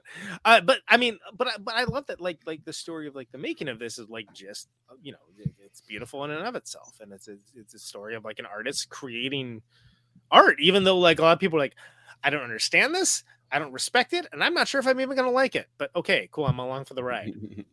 And that's, I mean, that for me, that's that's what's all about. It's like, they said like the to me, biggest- they said to me, I don't understand this. Uh, you know, I I don't get this, but I am along for the ride, and that is really what a road movie is all about. which is which is his, his his film and trade, right? I mean, like I still have not seen Kings of the Road, and I, I keep I've had on my watch list for forever. Uh, but that's yeah, that, that's the one that kind of like defined him as like, oh, it's road trip movie guy, which is kind of hilarious because he didn't really just do that, but like that's it was so good that like people like thought of it inherent with him, which is the worst not you know, worst things to be associated with. And the weird thing is too is he keeps putting the guy, uh, the same German actor too, playing Winters in all of his Oh, films. uh, yeah. Uh, what's that fella's name? Um, he he's in like a lot of ish. Is it? I don't know if it's everything, but it's definitely he's like you know how like we talk about how like directors kind of get hung up on uh, certain actors and like we'll just use them and everything, right? I mean that's that's not just us talking about that. That's like everyone. Yeah, But, really doing this. Ru- Rudiger uh Vogler, something like that, like right? Like because Yeah. he's in like um he's I don't think he's in Wings of yeah. But I think he's he's in he's in the sequel. He's in uh, Alice in the Cities. He's in obviously he's the detective in this one. Um, Yeah, and he's playing Philip uh, Winter, who who has like different jobs in every single film too, uh, which makes it even stranger. really? Yeah. Okay. Uh, yeah, he's like a um. Uh, He's like he's playing a- the he's doing a uh, like a oh god what's the um uh Belzer's character in uh um Munch Detective Munch uh, where he's like plays Rudiger Vogler is most known for oh, like known for, like on Wikipedia it says like known for collaboration with Wim Wenders. That's like that's the one thing. that it's, The- it's dedicated. I mean he's got longest he's part got big like detective energy so like why not Yeah, right? But yeah, it's no, got- no, it it's works. The, the biggest uh, paragraph on his Wikipedia page is just about Wim Wenders and how many movies he's been in with him. But the, the funny I- thing is did too is like- like, like uh the the later film he did Wales, Lisbon theater uh Lisbon sto- uh, story which you know they, they actually part of this movie takes place in Lisbon but uh, uh a different movie where he plays uh you know Winters. Um it is a detective story but he's this uh he's a filmmaker. He captures sound but um Hmm. the director goes disappears so he has to go find the director. And so so I kind of wonder if that's like an origin story for this character uh you know set in that's 1994 interesting. Huh. In Lisbon. Yeah I I I, I, Yeah. I have not seen that many I like definitely recognize him as like oh yeah it's that dude right? But like he's a that dude kind of actor for sure. But he's been in like yeah like tons of stuff. And I've I, again it's crazy that like the one Wim Wenders movie is not in his Wings of Desire. But yeah seen he's that to one- the Merkel biopic there's a, there's a Merkel biopic wow okay Yeah, I did shout not out know to- this. Shout out to to Ru- Rudiger Vogler. I probably there he is. you know there he is. he's got a most Teutonic name for sure Um, cool. I actually did not know that. I mean, I know that dude like as a dude, like, oh yeah, that guy's in a bunch of stuff. Like, but I didn't realize to the extent of it. Anyway, uh, I, I don't want this episode to be as long as the movie. Do, do we want to do Letterboxd one liners and Yeah, let's do it. okay, cool. I think So, we should let just start talking about our dreams. we can start Do that for the next 45 minutes. One time I had a dream. I went to 11 different countries. I was trying to make a movie. it's too bad that oh wait do we have i feel like virtual backgrounds right like we i'm trying to think of like remember like uh when Macs were new and they had like the whole photo booth thing and everybody was like taking like a photo booth picture check it out it's like predator vision and stuff. Anyway whatever. Nobody? Okay cool. Uh so Letterboxd is a place for film it's a place for film lovers who talk at with and to each other about the films that they love. Films that they didn't love the films that they fell asleep repeatedly to. Uh, of course, everybody gets to have their say, not just the Siskel's, not just the Eberts, not a fans, uh, Roger Ebert of this movie. Bottom up democracy, everyone gets to have their say. Uh, best expressed succinctly and tightly, unlike the, unlike unlike this film. As much as I love it, is it is either is either succinct or tight. It is gorgeous. Uh, of course, all of this is um, uh, uh, succinctly put in the classic one-liner format, which is what we're doing right here. This is the one-liners for until the end of the world. Let's go, Forest. When they slept, they dreamed about their dreams. Mm. Yeah, and I, I think the one you picked for the first one didn't load, so I have to pull that up at the end of this. But that that, that would. Oh, okay, all right. That that was a good that was a good one to start with, but that's fine. There's one different. This is what I anticipate study abroad is like. Not sure which character I am though. Hopefully, one of the mysterious, romantically active ones. this, is, this is more like study abroad, abroad, abroad, abroad, abroad. abroad. Yeah, they're all trying to study one broad, Claire. Am I right? Hey, Yeah. There's only one broad left at the end of the world. Which of you ten guys gets together? apparently the answer apparently the answer is none of you because she has self-discovery to do, and that's what the story is really about. runs off into space after getting internet addicted. this film took I could fix him to another level. Love to see representation on the big screen for me. And weirdly, like other than the whole like ditching his wife and kid thing, like the William Hurt character is like one of the more well-adjusted people in this. I mean, daddy issues for sure, but Daddy issues for sure, but can you blame him? I mean, Max von Sydow's character is kind of a monster. he's like uh he's he's Max von Sydow, destroyer of worlds. But did they go out for tacos? Bounty Bear, what WTF? I'm surprised they didn't try to copy that for like Dog the Bounty Hunter or whatever one of those shows. Like they've never tried to like uh repeat like the Bounty Hunter database and done like a cool graphic for one of those Bounty Hunter Yeah. shows. Also, it's really fucked up that we have Bounty Hunter reality shows. That shouldn't be a thing. That's Yes. very weird that that exists. It seems like it's against the idea of being a bounty hunter to me. unless it's Boba Fett, in which case I'm here for it. Those dudes are definitely not real. I mean, the ones that are on TV, right? Like they're not. I mean, they're They're they're not sending their best. They're like celebrity bounty hunters. Yeah, they're, they're like the boss of bounty hunters. TV shows. that is it. That is the nichiest Star Wars joke I have ever made in my entire life. Just to be explicitly clear, Bonnie would be proud of that one. Bonnie Bear, thank you. This is four hours of Sam Neill accepting that he's in the friend zone. True. and and even when he does accept it, it doesn't. He, I don't think it really like like he's he's writing the story out, and he's like, you know, he's like, well, we weren't meant to be together, and you can still tell like he still thinks they are. Like, but maybe you're saying there's a chance. you want to move? uh You want to move back in? Yeah. You want to move back in? No, nobody said that. I'm not doing that. No, that's not happening. This is a friend of the show, Aaron from uh, Hit Factory. In the end, there were only images. I love that line. It's a great line. It's again, some some every once in a while, every, every once in a while, that won't be funny. It'll just be ones that I think are very poignant and cool. Well, I, I also say that uh, it's in the the context of him arguing out um, which is better, the word or images, because he's Mister he's Mister fucking writer over there. That which is know, very prescient too, as everything's pushed towards video right in the last ten years. yeah.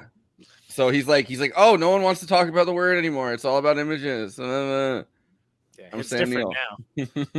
Yeah, I'm Sam Neill. she Speaking of like she doesn't like me. She only likes images. Speaking of images, five hours of the guy from Jurassic Park getting cucked. Yeah. True. and he keeps coming back for more. Homie has like a humiliation fetish. Yeah, he, he- apparently he's into it. Yeah, he's just sending her money. He like shows up whenever she needs him. Yeah, you know. He gets feet pics. He's like, "Yo, these are these are these are clutch." Harsh joke. I want to live in this movie aesthetic.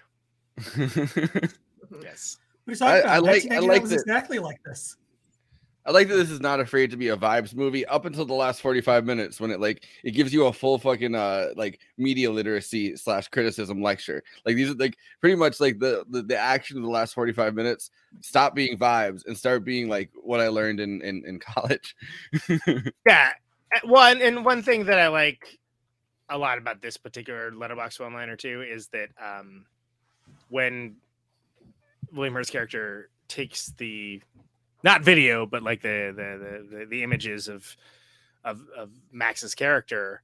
Like he talks about like you know that basically in a very clever hilarious and loquacious way talking about how the fact that he's like an old like kind of ugly dude and that like he wants to live in a world where the aesthetic matches that you know he's the attractive one and all these young attractive people. And it's such a small moment in this like long epic uh but very clever for for this review to reference that because it's, it's it tells you everything where his character's all bluster f- through most of the film like you realize he has some degree of self-awareness and it's Yeah. it's a, it's a nice moment and he also says he's uh he's a white fellow, so there you go. Good lord. i also hate technology sometimes Same. Yo, she when she has her fucking when she's freaking out with her uh with, with the video monitor battery and is just screaming. I was like, I was like, this me and my like that was me when I went to the city and my phone died on the train and I was like trying to get home and then there was a roadblock on the train and I was trying to figure out how to plug like my phone charger in or whatever. Like that was literally my like screaming. hard relatable hard relatable.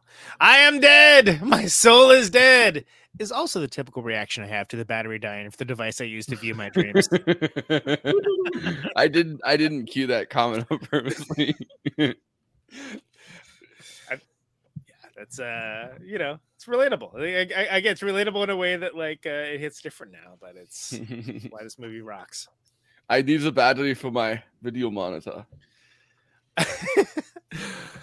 i love living in my huge drug mansion where we watch Talking Heads music videos on a big screen Dun, dun, dun. like very first time I saw this and I saw that I, I was like, oh, rad. And I thought it was, oh, this is going to be a totally different kind of movie. Like that, that like, I, I didn't understand like what was going to be happening. I was like, oh, cool. I'm into this already. This is great. This looks awesome. Well, there's, I mean, it is, it is the biggest vibes part of this movie when she's walking through the fucking drug mansion and the music is playing. It's almost like one of those things where they're like following somebody through a party and like a music video, and then she gets in her car and the music keeps going. And Wim Wenders, what I like about him, he's not afraid to just let the music keep going and like drive going. in real time. Like, Well, and, and then you kind of like hear about like the impending, you know, disaster event like in the background. It's kind of important, but kind of not. People are sort of like tuned out and doing their own thing. Like it's it's treated with a nonchalance that I think we don't get out of most apocalypse movies until you get to basically don't look up. Yeah. Um, I I I kind of uh definitely forgot that there was the Indian satellite in the for a lot of it, and then when the when the fucking plane engine stopped and they're like, oh, that's because they blew up the satellite. I was like, Yeah, because they blew up the "Oh, satellite. Like they've been saying they're gonna do for like three hours, but you forget because it's just like in the background and like you get wrapped up in mm-hmm. these people's story, right? Yeah. That's what makes this interesting. Really makes you wonder what was in the additional 15 hours he had to edit out. just her living in the drug mansion. And Just watching different Talking Heads videos. yeah, Just like goes through the whole catalog. been, been there to be honest, but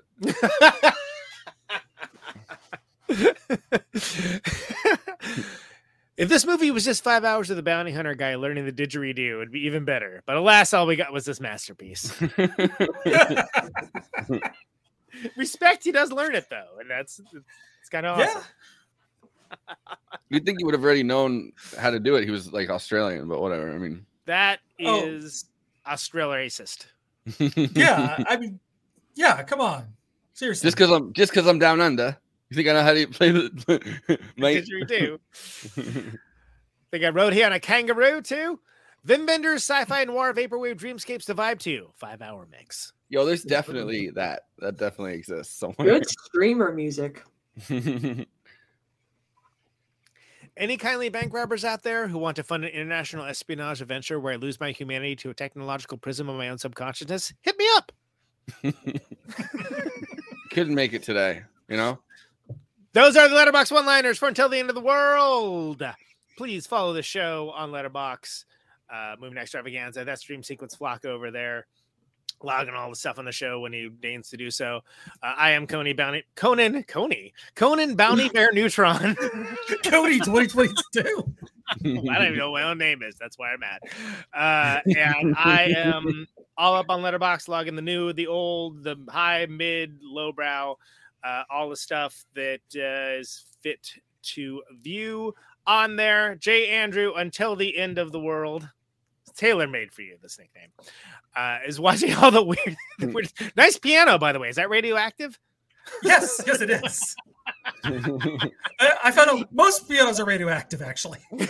it's, it's, a, it's a typical thing. People don't know this about pianos. Yes. Uh, It's watching only a the weird- radioactive. Uh, it's only a radioactive, you know, piano. If you catch it in the radioactive piano area of the outback. of the outback exactly yeah other than that it, otherwise it's just otherwise it's just just a sparkling atomic I was gonna. I was Uh, gonna say it's just. Uh, it's just a static fucking keyboard. yeah that that that works too but sparkling atomic works for me because i'm. I get it. anyway so uh, Sparkling atomic reversal.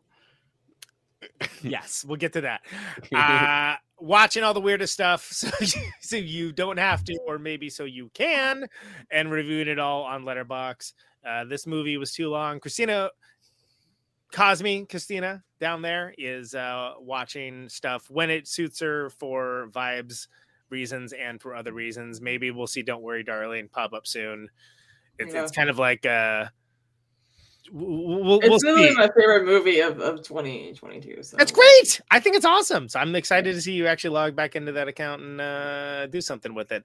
But uh, follow her on there as well, as well as all the lovely people that uh, are in the orbit of this show that are on there and are not. Uh, Jay, Andrew, until the end of the world, please take it away with the god dang plugs, would you? You're watching us on YouTube right now, so please do those YouTube things, like, Unless you're watching comments, on Twitch. subscribe. Yeah, you can do the Twitch things too. Uh, fall on the floor, shake. Those are Twitch things. That's what happens when I get withdrawal from That- that- I hope that wasn't prepared material. That was not no. Um, but but I was gonna say on YouTube, one thing that actually helps us out, watch this video to the end. You get a slapping Conan Neutron song, and uh, that helps us uh, let uh, other movie fans find our work. Please, please be assured that there is no slap bass in this theme. Slap at the bass, I slap at you face. Slap on the bass.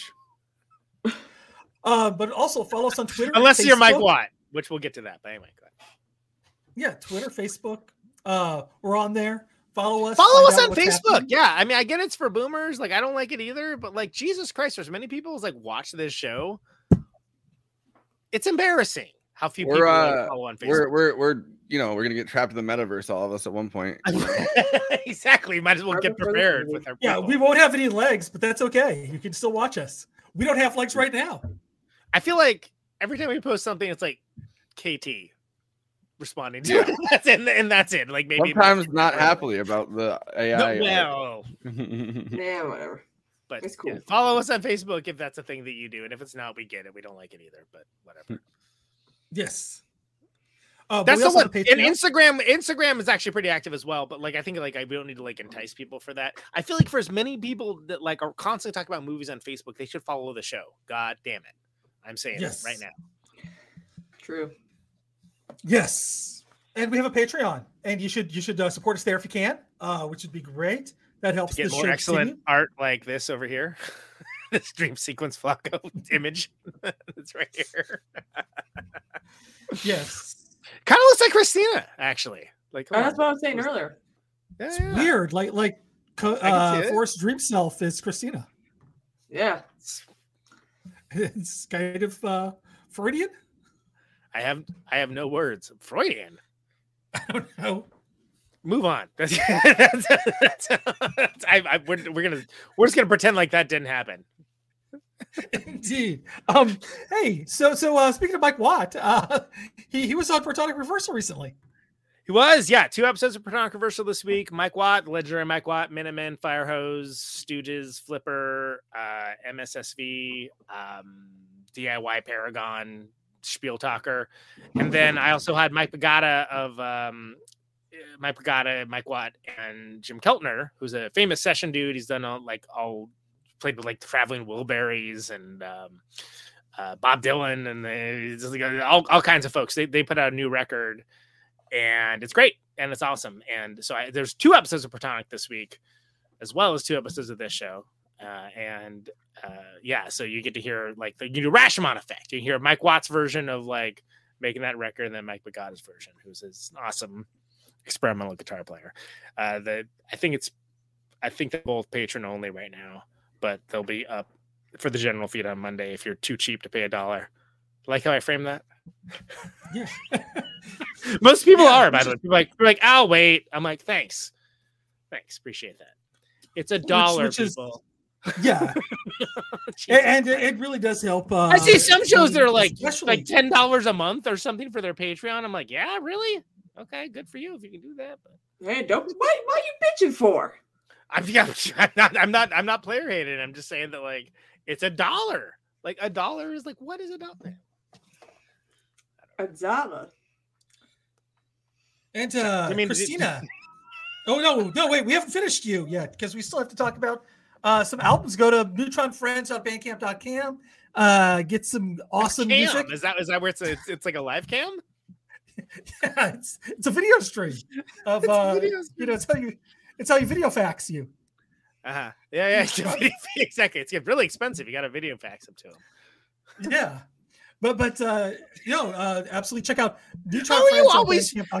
Is it that hard to remember? You're, I feel like you always are flailing for this. Like, why? I'm why? always tripping over words and uh blows my mind. part, part the other thing too is it's what's amazing is that like I'm deaf as well. Like like y'all don't really know this because uh you know right now I'm hearing everything in my good ear uh via headphones. But like uh normally like like I miss I mispronounce things all the time. And uh so so it's kind of incredible. This is you can give me this moment to shine of my mispronunciation. And sometimes like I just I don't think about how words are formed like normal people. So um there we go. Just looking about That is bounty why- Bear. There- There'd be a sort Yeah. right out. find out all this out on Bounty Bear. Searching for Bandcamp. Searching Bandcamp now. That's like I appreciate the update, Bounty Bear. Thank you. Yeah, Oh, we have a we and, have uh, these uh we have these these magnets. These aren't even up yet. We have now that's why I call dudes yelling magnets. Because this mm, nice stuff is so popular that we made magnets of it. So there you go. Yo, Andy's Yeah, more of a Andy's more of an images guy than a than a words guy, by the way. Which is amazing that he does the plugs. And I'm I'm not player hating. Remember that one time I did the plugs? I did. It was wonderful. I, I look back on it fondly. Are you firing me from the plugs? no, no, far from it. Go ahead, please. This is Um, your role with I did tie, want to say, uh, uh, was it uh, December thirtieth? We have uh your last show of the year. Oh, yeah, uh, we, we do. Yes. Yes. So last live show in Chicago. Uh, check out Conan at uh, wait, what which club is that at again? I don't have it written down. Reggie's. It's it's, it's called Reggie's. Reggie's. yeah. Okay, I think I I think just Ravana have- and Jay are coming out to that. So that's cool. Maybe Ken. I have the dates. I have I have the dates. I have the city. What more do we need? I kind of forgot about it. I mean, seriously, my guitar is like taken apart in the living room right now, and I'm like, uh, yeah, whatever. I'd be like, You forgot you had a show coming up? What? Oh hi, my cat's here. oh, Great. okay. Yeah, you were too focused before, so Yes. let's Um, bring a cat. Chris- the mix. she just showed up and you know uh, do her thing. Great. What are you doing, Cat? Anyways, Christina. Trying, trying to assist you with a bit. Clearly, yeah. Yes. um, Christina's got a bunch of new have- stuff, right? Yeah. yeah, you got a bunch of new stuff. You got a you got a coffee. Um, Yeah, which I think is how it's supposed whatever it's called. I don't know. It's spelled Not- Co- not Ko-Fi. You got, a little, you got a little coffee over there. you? I was I- I I, was holding myself back from doing it, and I, I was like, so glad he did it because that's what I was thinking. I was like, all right. But yeah, you want to buy Christina coffee? Go to coffee.com. Uh, look up was it uh, is it Cosmopolitics? Cosmopolitics. Yes. Yeah. Yes. Um uh, at, at coffee.com at Cosmopolitics. And, and there you go. Get buy her coffee. K, K literally K O dash F I. It sounds more like Ko-Fi than. I think it's Yeah, I feel- pronounced. I feel like it's Coney 2012 is what I feel like. I was gonna say I was gonna ask you if it was like Kofi Annan, the fucking guy that used to run the So UN. many, so many places to go with that. Yeah. Kofi Which Ko, comedic Ko, Kofifi. The literally like the main thing on, on the page is like for five dollars buy you know them a coffee and I'm like We, we'd like to thank all, all of the Hildy Beast users and uh, viewers who have hung out for this. This is this is pretty much what this show is like. So if you like this, then uh, yeah. Yeah Hey, I like this that. I like that when I laugh, the uh the dream sequence. thing is just it kind of like gyrates a little. Yeah, it's good. maybe I just Um, won't be on. Maybe I just won't be on camera anymore. I'll appear as like a disemboweled uh, Claire head. we were It's saying that like like the, the the Claire image kind of looks like Christina. It does, yeah. I had Like- noticed. I noticed this. Yeah, it's like Now, now uh anything coming up this week, Christina? Any, anything any plans? Well we're ta- we're gonna be talk- talking about why Kyrsten Sinema left the left uh the stupid Twitter files that are nothing burgers uh Taylor Kyrsten Swift Sinema is all of a sudden left- a director Left so. the left like ten years ago. yeah true. Now she's left the center too. yeah she ain't she ain't gonna win re-election Is So, that yeah, could that be out- the could that be the thing though? Like the well, we'll talk about this in the after party. Well, after party. Yeah, I was just gonna say, if you want to hear more about that too, go to Christina's uh, Twitch when she when she's on next, and uh, watch that. after the after party support it's her gonna be a page. long Uh, no, you don't have a Patreon. I got it. I forgot to erase that. My bad. Yeah. No, yeah, you're good. No Patreon, but Ko-Fi, Ko-Fefe, whatever it's called. dot dot bandcamp dot cam.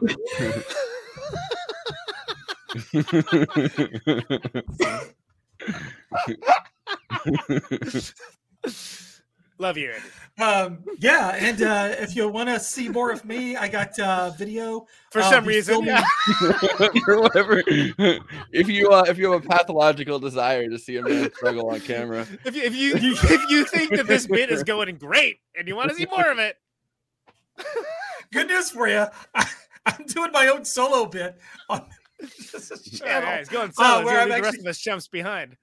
Yeah, yeah. No, it's, it's going to be great. It's, it's gonna be. no uh, respect. No respect at all. I'm going to be talking about uh, Leonard Baskin's uh, work at uh, uh, Carol you know, Baskin? the- Leonard Baskin. Carol Basket. Um, this year was his hundredth birthday, and uh, we're going to talk about his art, his politics, and uh, uh, really fascinating dude. So, so it'll be a lot of fun. Uh, look, you know, keep your eyes peeled for that. Also, if you want to see me in person and see me struggle through a live show, uh, you can do that. It'll be hilarious. Half as good. If it's half as good as this, then uh, then people. Yeah, people no, really- we'll have a live crowd people to are really heckle me while I'm doing this. yeah, if you, if you think it's great uh, sounding off in the comments, imagine doing it live. How how great would that? Yeah. be? We'll buy tickets for that. I'll be in New York City, uh, uh, January 23rd. So I'll be in New York City getting roasted. Uh, worse than the coffee. It's gonna be it's gonna be be- it's gonna be me like drunk at the fucking New York City show heckling Andy specifically.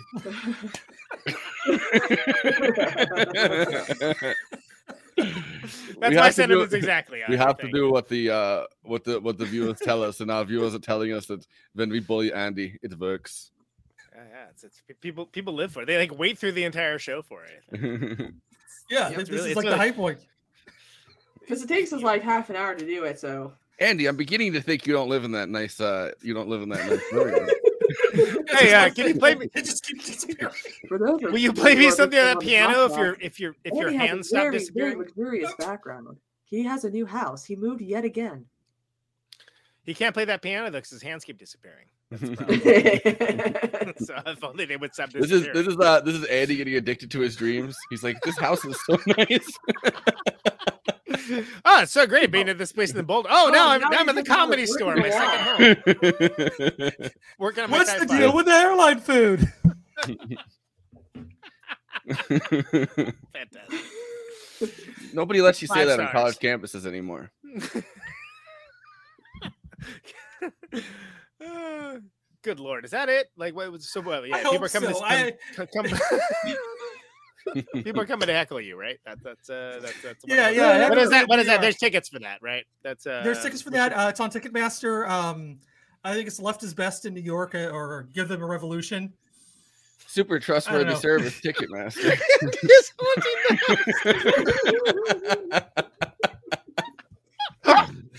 Just haunting well, well, he, he died a while back. He's from haunting the house with unrequested information about unrelated movies and TV shows. He died. He died a while back from the uh, from the radiation from the piano, and he's just been there ever since. He died doing what he loved, being very off topic.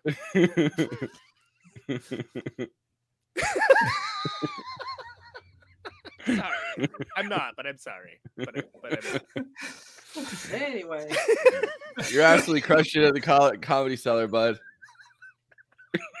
So doing some crowd work. Woo! Fuck. Hey, you, where are you from? Topeka? Ah, yeah, I heard that's in Kansas. What?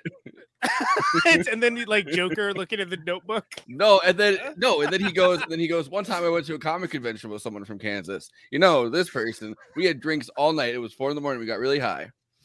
And- crowd those who are work was- listening to the And then it's like podcast oh, audio, crickets. Conan and Andy crickets. are on the verge of tears. What is what is the I gotta I gotta, I gotta look it up, man. Just the joke book. You know what I'm talking about, right? It's like the like my favorite like when somebody would do a joke that, that wouldn't land, you just do like the Joker looking at the joke book, like, huh? you know what I'm talking? I'm, I'm gonna find it. Hold. I like I like the the one of the bird, and then he he only has the one joke. I got it. Let me let me let me find this shit. Uh, this this is this is this is gonna be great for the podcast. Let me tell you. Hey, you know what's great? A visual gag. This, this is the one I'm talking about. This this is, this is huh? Huh? Anybody? No? All right. Tough crowd. Tough crowd. I uh I think wait this is this is the one that I was thinking of. Hold on. Oh boy, it's not a penis, is it? No, See, Andy not- gave me the Andy gave me the best gift for my birthday, which is apparently just relentlessly roasting him. Sorry, bud, but appreciate it. You're a good sport, and we love you. Hey, if if I can't take it, you know, it's I, I would have left the show a long time ago. Hold on. And Huh? Huh? wait, this, this this is what this is what I was imagining that you were gonna pull up. Okay. The one that's like boo get better material. And it's just like, oh, he's sweating. Oh, it's so good. I love that. but but in Andy's case, they're just all off topic themes. but he's got like he's got like a whole file folder. what if if it was me? Stargate, Stargate, Stargate, Stargate. I, yeah, I would be like, it'd be like, yeah, exactly. Mark, mark, mark, mark up. Yes. Anyway, that's the bit. Jesus. All right. Well, all right. You know what? Uh, I was gonna ask Christina for final thoughts, but she her final thoughts are right there on the actual name. I think. I don't think there's anything. This To... movie was too long. How uh, how many how many out of how many minutes do you give it? Five hundred twenty-five thousand six hundred minutes. I don't think it was that long, but it was it was definitely long. uh Conan, you you suggested this movie. I'm sure you have a symphony of uh of of comments and uh yeah. I feel like this entire episode has been like my final thoughts, like frankly, and I, it's it's rare, rarely that I uh, be that indulgent. But look, I feel like this is a profound and moving film, absolutely unique in every way, um, prescient in lots of ways. Uh, you know, Wim Wenders is no stranger to movies. The generous runtime, but uh, the the expansion of screen based storytelling to a longer form and having the longer form be part of the art itself is absolutely breathtaking and perfectly executed. And it's just like his his version of gps facetime video calls search engines bounty bear. And uh, you know you kind of lose some of the nuance watching it all at once but that's also kind of the point and that's one of the things that makes this a fantastic work of art. And again I don't think it's his best film i think his greatest film is probably wings of desire frankly but until the end of the world is astounding work of art and it, it's worth not only paying attention to i wish that there was a way for people to experience it that wouldn't change the experience uh, to a modern audience um, that has been ADD riddled because I this this is a really special and cool film and there, there's a lot to it and it it actually crazily enough rewards you with repeated viewings. Word. Um, Andy. We, we never like- talked about like, you know. Yeah, you, you you just got a half an hour, but it's time to get back to the doing crowd work. no, I was just gonna say we, we never talked about the guy that uh, she met at the bar, uh, who who was uh, ended up like taking the uh, American uh, ambassador. Oh, yeah. uh, hostage. Like like uh, I always I, I thought that was I forgot fascinating. about that like, dude, yeah. just like think of me like you know think of me alive when I die. it's just like like wait, And he seems like a depressed dude, and then you're like, "What?" And then you're like, you see him taking like a dude hostage on the TV, and you're like, like- "Whoa!" He's like, oh, he was gonna die. and that guy's like a tertiary character at best, but like Yeah. that's just the level of of world building that this movie does for. Yeah, and, and like like like where's his spin-off film? Like, like that's the beauty of this movie is Well, that he killed they himself, have so he's not. He didn't get a. It'd have to be a prequel, like Andor. but yeah, no, th- th- there's so much there in, in every single character of this film that that uh, you know you can actually do like an uh, prequel and/or series where, where about of the guy who she meets at the bar who's just like I fallen in love with you. You can, but should you? That's my question. Yeah.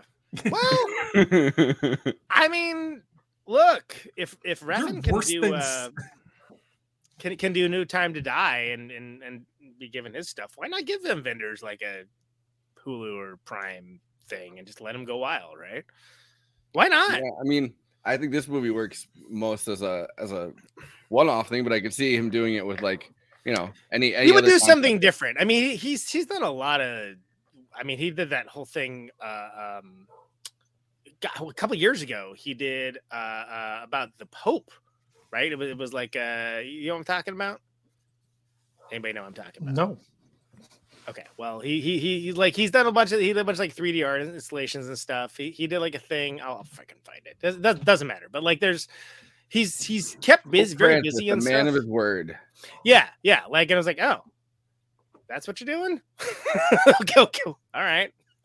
you know, good for you, I guess. But This is a very this is a very good pope. I like this pope very much. Oh, uh, that's probably why I made it. You know, uh, and but anyway, yeah, yeah. Like, uh, well, and there's things like uh, Salt of the Earth, which uh, Salt of the Earth is great. It's uh, where he finds this photographer who's been traveling through the continents, actually, as it turns out, um, and just like witnessing like all these like crazy events and stuff. Eh, It's cool. It's, he's, he's got a beautiful eye for things, and in a way that like he's like like a Teutonic Linklater in that way.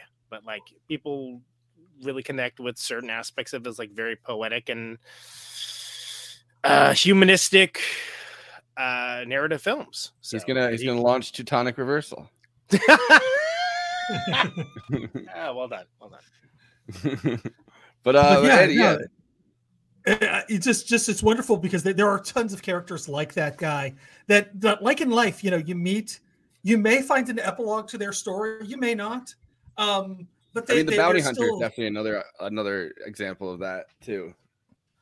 I think. um yeah yeah I mean, I mean like like there's also just just like uh, a bunch of like one-off characters like that that one uh the other bounty hunter the, the one who actually introduced um uh bounty bear in, in, in Yeah. the uh, in the Oh, story Who 'Cause has, she- yeah, she Bounty Bear is a superior bounty hunter search engine than the one the one that the other dude has. It's also the uh, it's the first it's the first modern startup.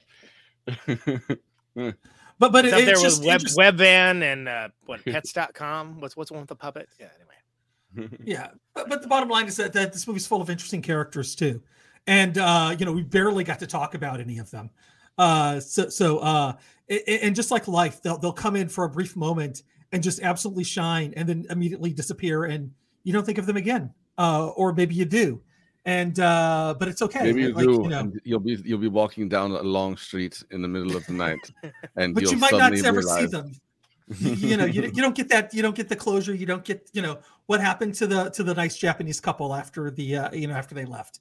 We don't know. It doesn't matter because you know that's not the that's not their this isn't their story. But like you know, every single character in this movie is like that. It's It's just Claire's story, and goddamn it, she's gonna milk it for all it's worth.